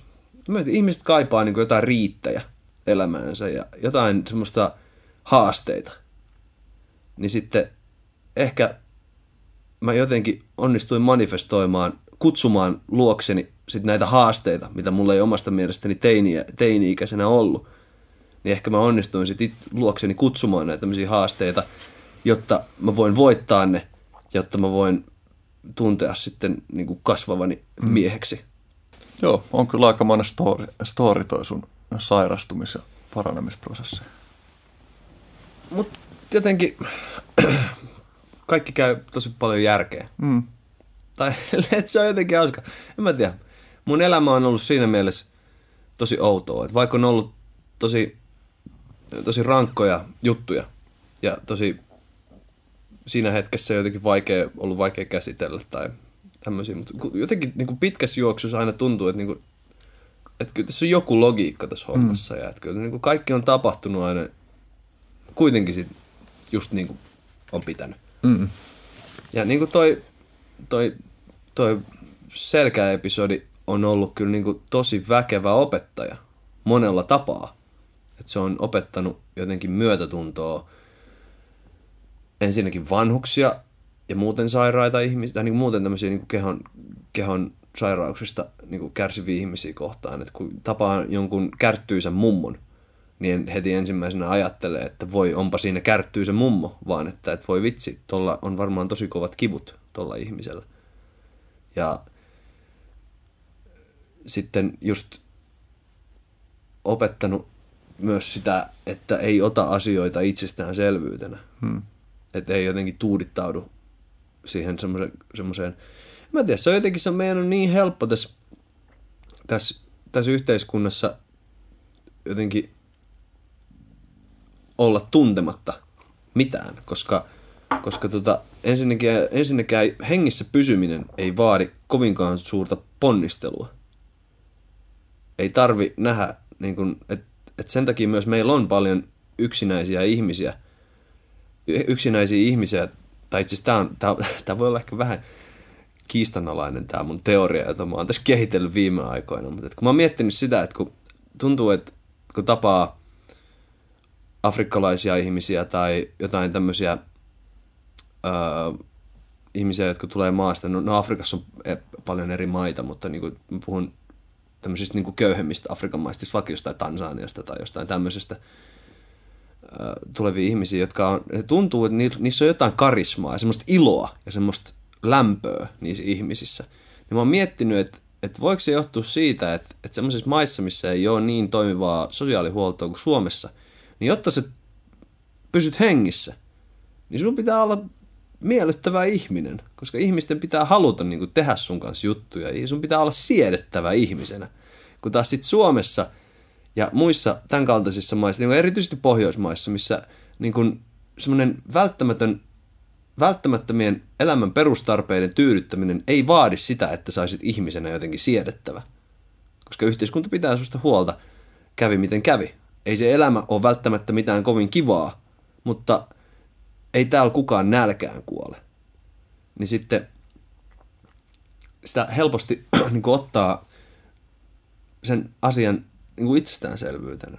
Niin sitten nyt on toi kokemus myös opetti tuommoisten asioita. Et, et mä, en ota, mä, mä en ota itsestäänselvyytenä esimerkiksi nyt sitä, että mä oon tuolla koulussa. Että mä oon päässyt, mä oon, mä oon saanut vietyä mun asian niin pitkälle, että nyt mä oon siellä koulussa. Hmm. Tai että mulla on, mahdollisuus, mulla on ollut mahdollisuus harrastaa musiikkia lapsesta asti. Et mä en ota sitä itsestäänselvyytenä. Mä en ota sitä itsestäänselvyytenä, että mä voin syksyllä mennä marjaan. Tai loppukesästä mennä marjaan ja kerätä niin kuin puhtaita marjoja suoraan niin kuin puhtaasta luonnosta. Mä en ota itsestäänselvyytenä sitä, että Suomessa niin kuin hengitysilma on vielä kuitenkin suhteellisen raikasta kaupungissakin – Mä en ota sitäkään itsestäänselvyytenä, koska mä tiedän, että on, niin kuin Kiinassa on paikoitellen niin ihan käsittämättömät saasteet. Et toi on, toi on niin sellaisia asioita, mitä mä oon eniten oppinut ehkä tuosta. Mm. Siinä sun kans voimaantumisprosessissa niin on saanut vaikutelma, että, että aika voimakas tekijä oli podcastit, podcastien kuuntelu. Joo, Joo, ihan ehdottomasti, koska just siellä, siellä Etelä-Karjalassa, kun oli, niin ei mulla se, en mä siellä ketään tuntenut, tai juurikaan tuntenut. Että se onhan sukulaisia ja tämmöisiä siellä, mutta semmoinen niin sosiaalinen piiri puuttu sieltä paikan päältä, niin sitten mä kuuntelin ihan älyttömästi podcasteja, just, niin kuin erityisesti tuota Joe Roganin podcastia, joka oli tosi hyvä, koska siinä nimenomaan siinä podcastissa on niin kuin just käsitelty tämmöisiä aiheita ja niin kuin mie- mieheksi tulemisen aihetta ja semmoista oman painon kantamisen aihetta ja yrittämistä. Silleen, että pitää vain niin yrittää, pitää löytää se oma juttunsa ja pitää tehdä sitä. Ja se on, se on ollut niin kuin korvaamaton, korvaamaton apu hmm. siinä. Ja silleen, en mä tiedä, mä jotenkin mä tykkään tosi paljon podcasteista, koska just, että ne tuo tähän aikaan, aikaan erilaiset vuoro, erilaisen vuorovaikuttamisen tai semmoisen niin kuin, vähän jo, vähän niin kuin sanotaan, että semmoinen kuolle, kuolleen keskustelukulttuuri niin elvyttämistä. Et kun kaikki pitää nykyään jotenkin na- saada niin nopeasti, että niin Facebook-videoissa, YouTube-videoissakin on tekstitykset, koska ei voida olettaa, että ihmisillä on jotenkin kiinnostusta laittaa sitä ääntä päälle, että ne sais sen, sais sen datan sieltä. Niin sitten kuitenkin on niin tärkeää, että on olemassa tuommoinen median muoto, jossa niin on niin tuntikausia kestäviä keskusteluita. Hmm. Joo, tässä tekee mieli kertoa kuuntelijoille, että kun tuossa keväällä 2017 mulla alkoi, se oli siis jo pidempään, pidempään hautunut ja siis mulla on vuosien takaa jo aiemminkin kokemusta tällaisten tämän tyyppisten keskustelujen taltioinnista, mutta silloin ei ollut vielä sanaa podcasteissa olemassa. Mutta tota, viime keväänä alkoi kiteytyä se, että mä oikeasti haluan käynnistää tällaisen ohjelmasarjan, niin, niin Mikko on ollut kyllä on ollut niin kuin yksi semmoinen uskoa siihen projektiin valava tyyppi. Ja meillä on ehkä muutenkin ollut tässä koko sen ajan, kun me ollaan tunnettu. Milloin me ollaan tavattu viisi vuotta sitten? Varmaan joskus. Niin on ollut aika hyvä semmoinen back and forth, että kumpikin on inspiroinut toista omilla tekemisillä ja, ja ollaan silleen, että meidän jotenkin ystävyys ja vuorovaikutus ja bändikaveruudet on, on on, niin kuin, on tuottanut hyviä asioita kummalle. Mä oon tosi iloinen siitä, että sä oot pistänyt tämän podcast-asian pystyyn, koska mun mielestä sä, oot, sä, oot, sä sovit tähän. Sä oot tarpeeksi kiinnostunut muiden jutuista, ollaksesi hyvä podcast-isäntä. Se on niinku, en mä tiedä. ei, ei, ei kaikki siihen pysty. Ei kaikki pysty jotenkin niin kuin, olemaan noin vilpittömän kiinnostuneet muiden ihmisten asioista. Sillä, että mä, aika, aika moni ihminen on hyvä haastateltava, mutta sitten loppujen lopuksi aika huono haastattelija. Hmm. Ja se on, Suomessa on, Suomessa on kuitenkin niin kuin kysyntää mun mielestä laadukkaalle keskustelulle ja erityisesti kielellisesti kiinnostavalle keskustelulle, mm. koska en mä tiedä, suomi on kuoleva kieli. Sille ei nyt ihan lähitulevaisuudessa, mutta niin voisin väittää, että niin tuskin, tuskin 500 vuoden päästä enää Suomea juurikaan puhutaan. Mutta niin Paitsi, jos me Paitsi jos me nyt jostain syystä yhtäkkiä tullaan maailmankieleksi. Mikä on kyllä Suomen kieliopin huomioon ottaen niin aika epätodennäköistä. niin, tällä meillä on kohta Espoossakaan ei enää saa, niin kuin, Suomi lakkautetaan Espoosta. Espoo julistautuu itsenäiseksi ja siellä puhutaan enää pelkästään englantia ja ruotsia. Se on hyvin todennäköistä, se on, se on hyvin todennäköistä. Mm. Mutta vielä kun meillä on mahdollisuus iloitella suomen kielellä, niin iloitellaan, koska se on mm. ihana kieli siihen. Joo, mä, mä jotenkin kyllä uskon siihen, että, että suomen kieli kantaa ja selviää, että on niin paljon intohimoisesti Suomeen, Suomeen suhtautuvia ihmisiä. Tietysti näitä kehityskulkuja, yhteiskunnallisia kehityskulkuja katsoa, niin voi olla, että, että tekoäly, tekoälykehitys tulee johtaa siihen, että mitään nykyisistä kielistä ei enää sadan vuoden päästä ole olemassa, mutta ei, ei mennä silti siihen. mutta tässä tavallaan, kun mä pallottelin tästä vuoden kuluessa tätä, niin, niin sulla tosiaan sulla oli hyvää semmoista, että sä kyselit, niin kuin, että, vähän niin kuin, että no, että oot se jo alkanut duunaamaan ja sitten mm. se, sekin niin kuin, tämä tekee mieli myös kertoa, kertoa kuuntelijoille, että tämä oli motivoiva juttu, että se jossain vaiheessa just ehdotit silleen, niin, että hei, että, että mulla on laitteet, että tehdään testijakso. Niin sekin oli semmoinen, että kyllä se oli, se oli semmoinen merkittävä askel tässä näin, jossa, jossa oli selvää, että okei, että nyt mä oikeasti haluan alkaa tekemään tätä, että, että, että sä ja, ja sitten Antoni, joka on täällä Artlabil toimitusjohtajana, niin olette ollut kyllä kaksi semmoista niin kuin merkittävää tyyppiä, jotka mahdollisti sen, että tämä, tämä, tämä homma niin kuin tuli siihen pisteeseen, että mä voin aloittaa, aloittaa duunaamaan. Mä oon tosi iloinen, koska tämä sopii sulle tämä touhu tosi mä hyvin. pidän tosi paljon kyllä tästä. Mä en vielä ei ole yhtään jaksoa tullut ulos. Mm. Mä, mä, mä suitsetan sua sitten lisää sit, kun mä oon kuullut, että millaisia ne oikeasti on mm. ne jaksot. Mutta kiinnostaa ihan älyttömästi kiinnostaa ihan älyttömästi kyllä, että mitä, se on, mitä sieltä on tulossa. Hmm. Just, että en mä tiedä. Mä luulen, että sun, sun ilmaisumuoto toimii tälleen puhuttuna tosi, tosi, niinku, tosi kivasti. Ja kyllä sen, niinku, oot sun blogitekstejäkin sä oot ruvennut editoimaan pikkasen enemmän, että ne on nykyään jo vähän jotenkin silleen tiivi, tiiviin. Mä oon tiivi. editoinut niitä kyllä aina, mutta joo, mä oon, oon tiivistänyt mu- ilmaisuus. Mutta tämähän on kaikkea muuta kuin tiivistä. Tämä on, tämä on kaikkea muuta. Mutta se on erona se, että tämä on spontaani, että se mun niin. niinku te- kirjoitettu Nimenomaan. teksti tuppaa olla semmoista, että mä hinkaan ja hiernon sitä. Joo. Mutta tässä on joku semmoinen tietty spontaanius, josta mä nautin kyllä tosi paljon. Joo. Menikö nyt jo ihan niin kuin vitu epärelevantiksi selkää taputteluksi niin kuulijoiden kannalta, mutta ehkä me selviydytään siitä. Joo. Tota, mulla on semmoinen patteristo loppukysymyksiä, jotka mä esitän vakaasti kaikille vieraille. Onko ennen sitä, kun mennään patteristoon, niin vielä jotain, mikä olisi mielessä? Öö, ei oikeastaan. Anna palaa, baby.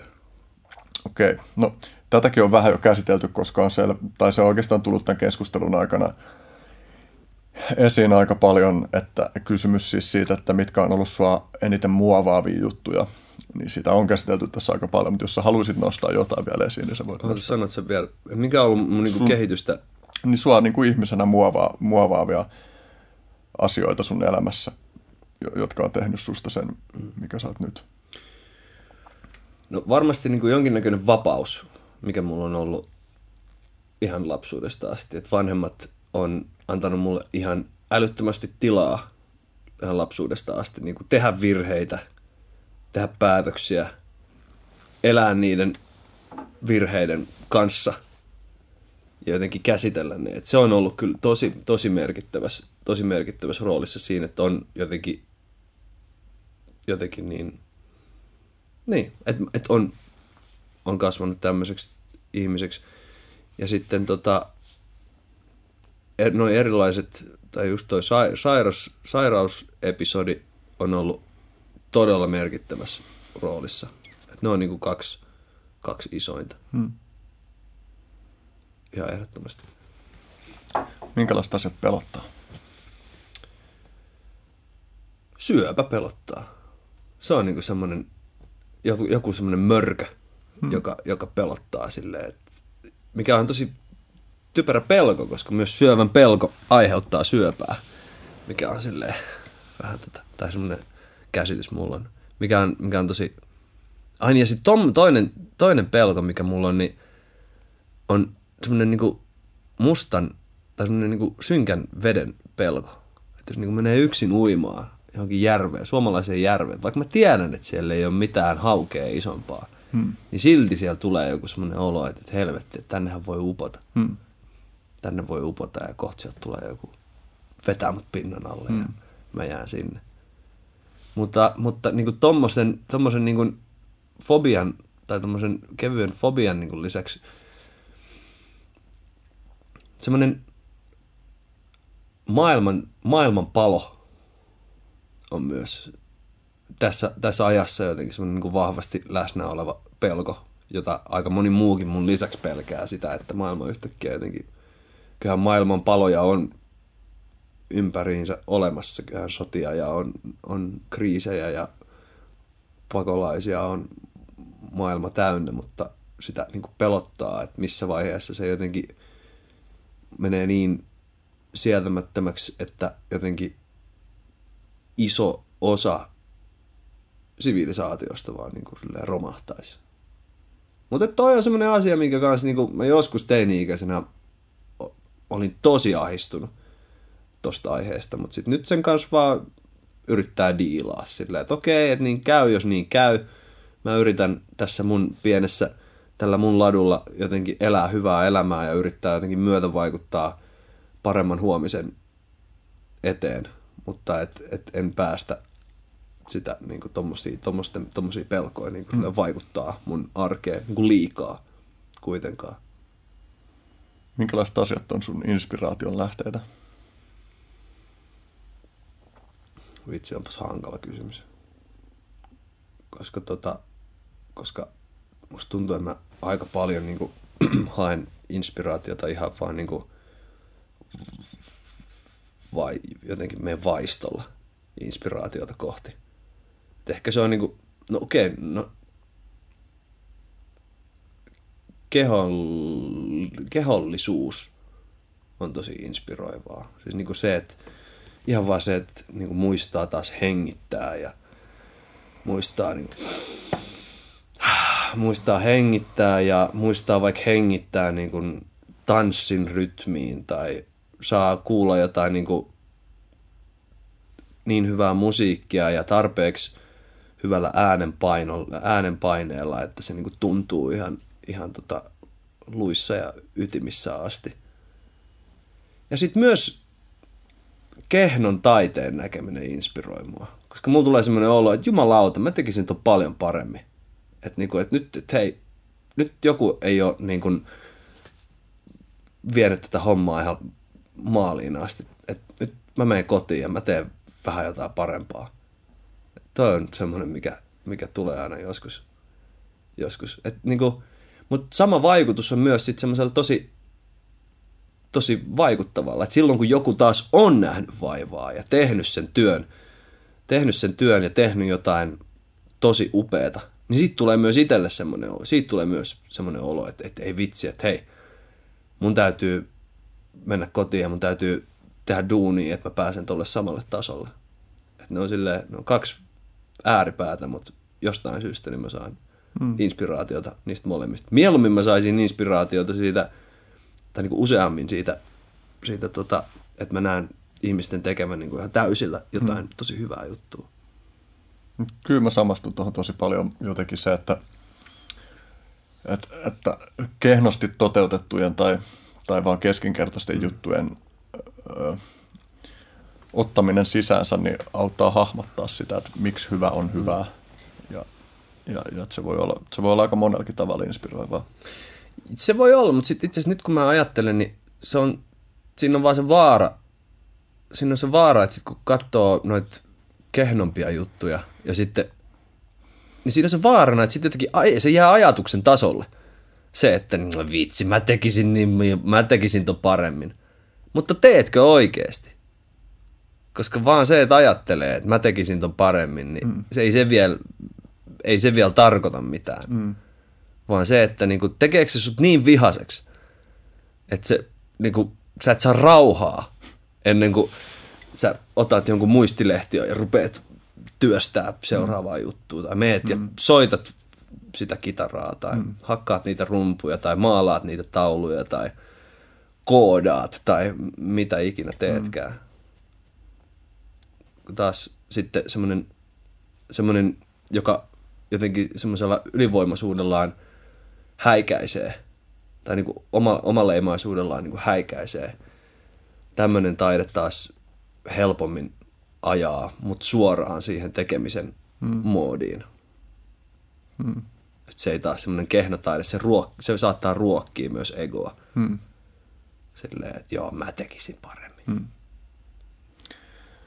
Mä oon yleensä kysynyt ihmisiltä, että, että, että minkälaisella suunnalla sä näet itse viiden vuoden päästä. Niin otetaan tässä nyt, ollaan suunnilleen siellä, siellä hujakoilla, mutta niin kuin nyt spesifisesti kysyn niin, että kun sun koulu on paketissa, niin minkälaisella suunnalla sä näet itse se on, sen jälkeen? Se on jännä kysymys. Toivon mukaan mä, toivon mukaan mä tota, kierrän, kierrän esiintyvänä muusikkona ja tuotan musiikkia myös itselleni myös, tai niin kuin itseni lisäksi myös mahdollisesti muille, muille musiikin tekijöille.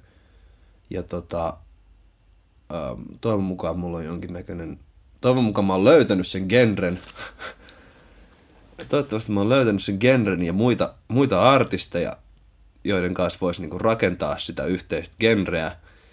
Sitten mä todennäköisesti opetan äänenkäyttöä kurkkulaulun lisäksi myös ihan tavallista äänenkäyttöä, laulamista, puhumista. Ja tota, siellä on aika paljon tilaa vielä tapahtuu kaiken näköistä, mutta noin on niinku ne semmoiset selkeimmät hmm. ajatukset, mitä silloin, silloin tulisi, tulisi olemaan. Hmm. Mä en usko, että mulla on lapsia vielä silloin. Hmm. Mä en usko. Mutta sekin on auki. Hmm. Ei koskaan tiedä, mitä tapahtuu, hmm. mutta nähtäväksi jää. Nähtäväksi jää. Viimeinen kysymys. Mitä haluaisit toivottaa ihmislajille? Toivottaa ihmislajille. No tota,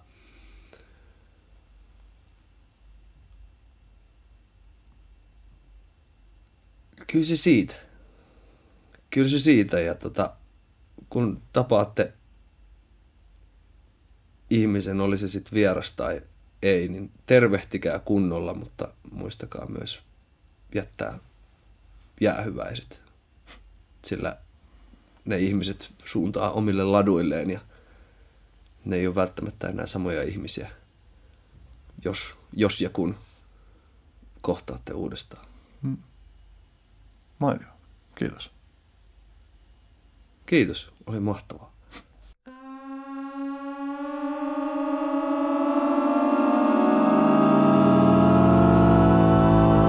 Art Club. Ihmisiä, siis eläimiä. Ihmisiä, siis eläimiä.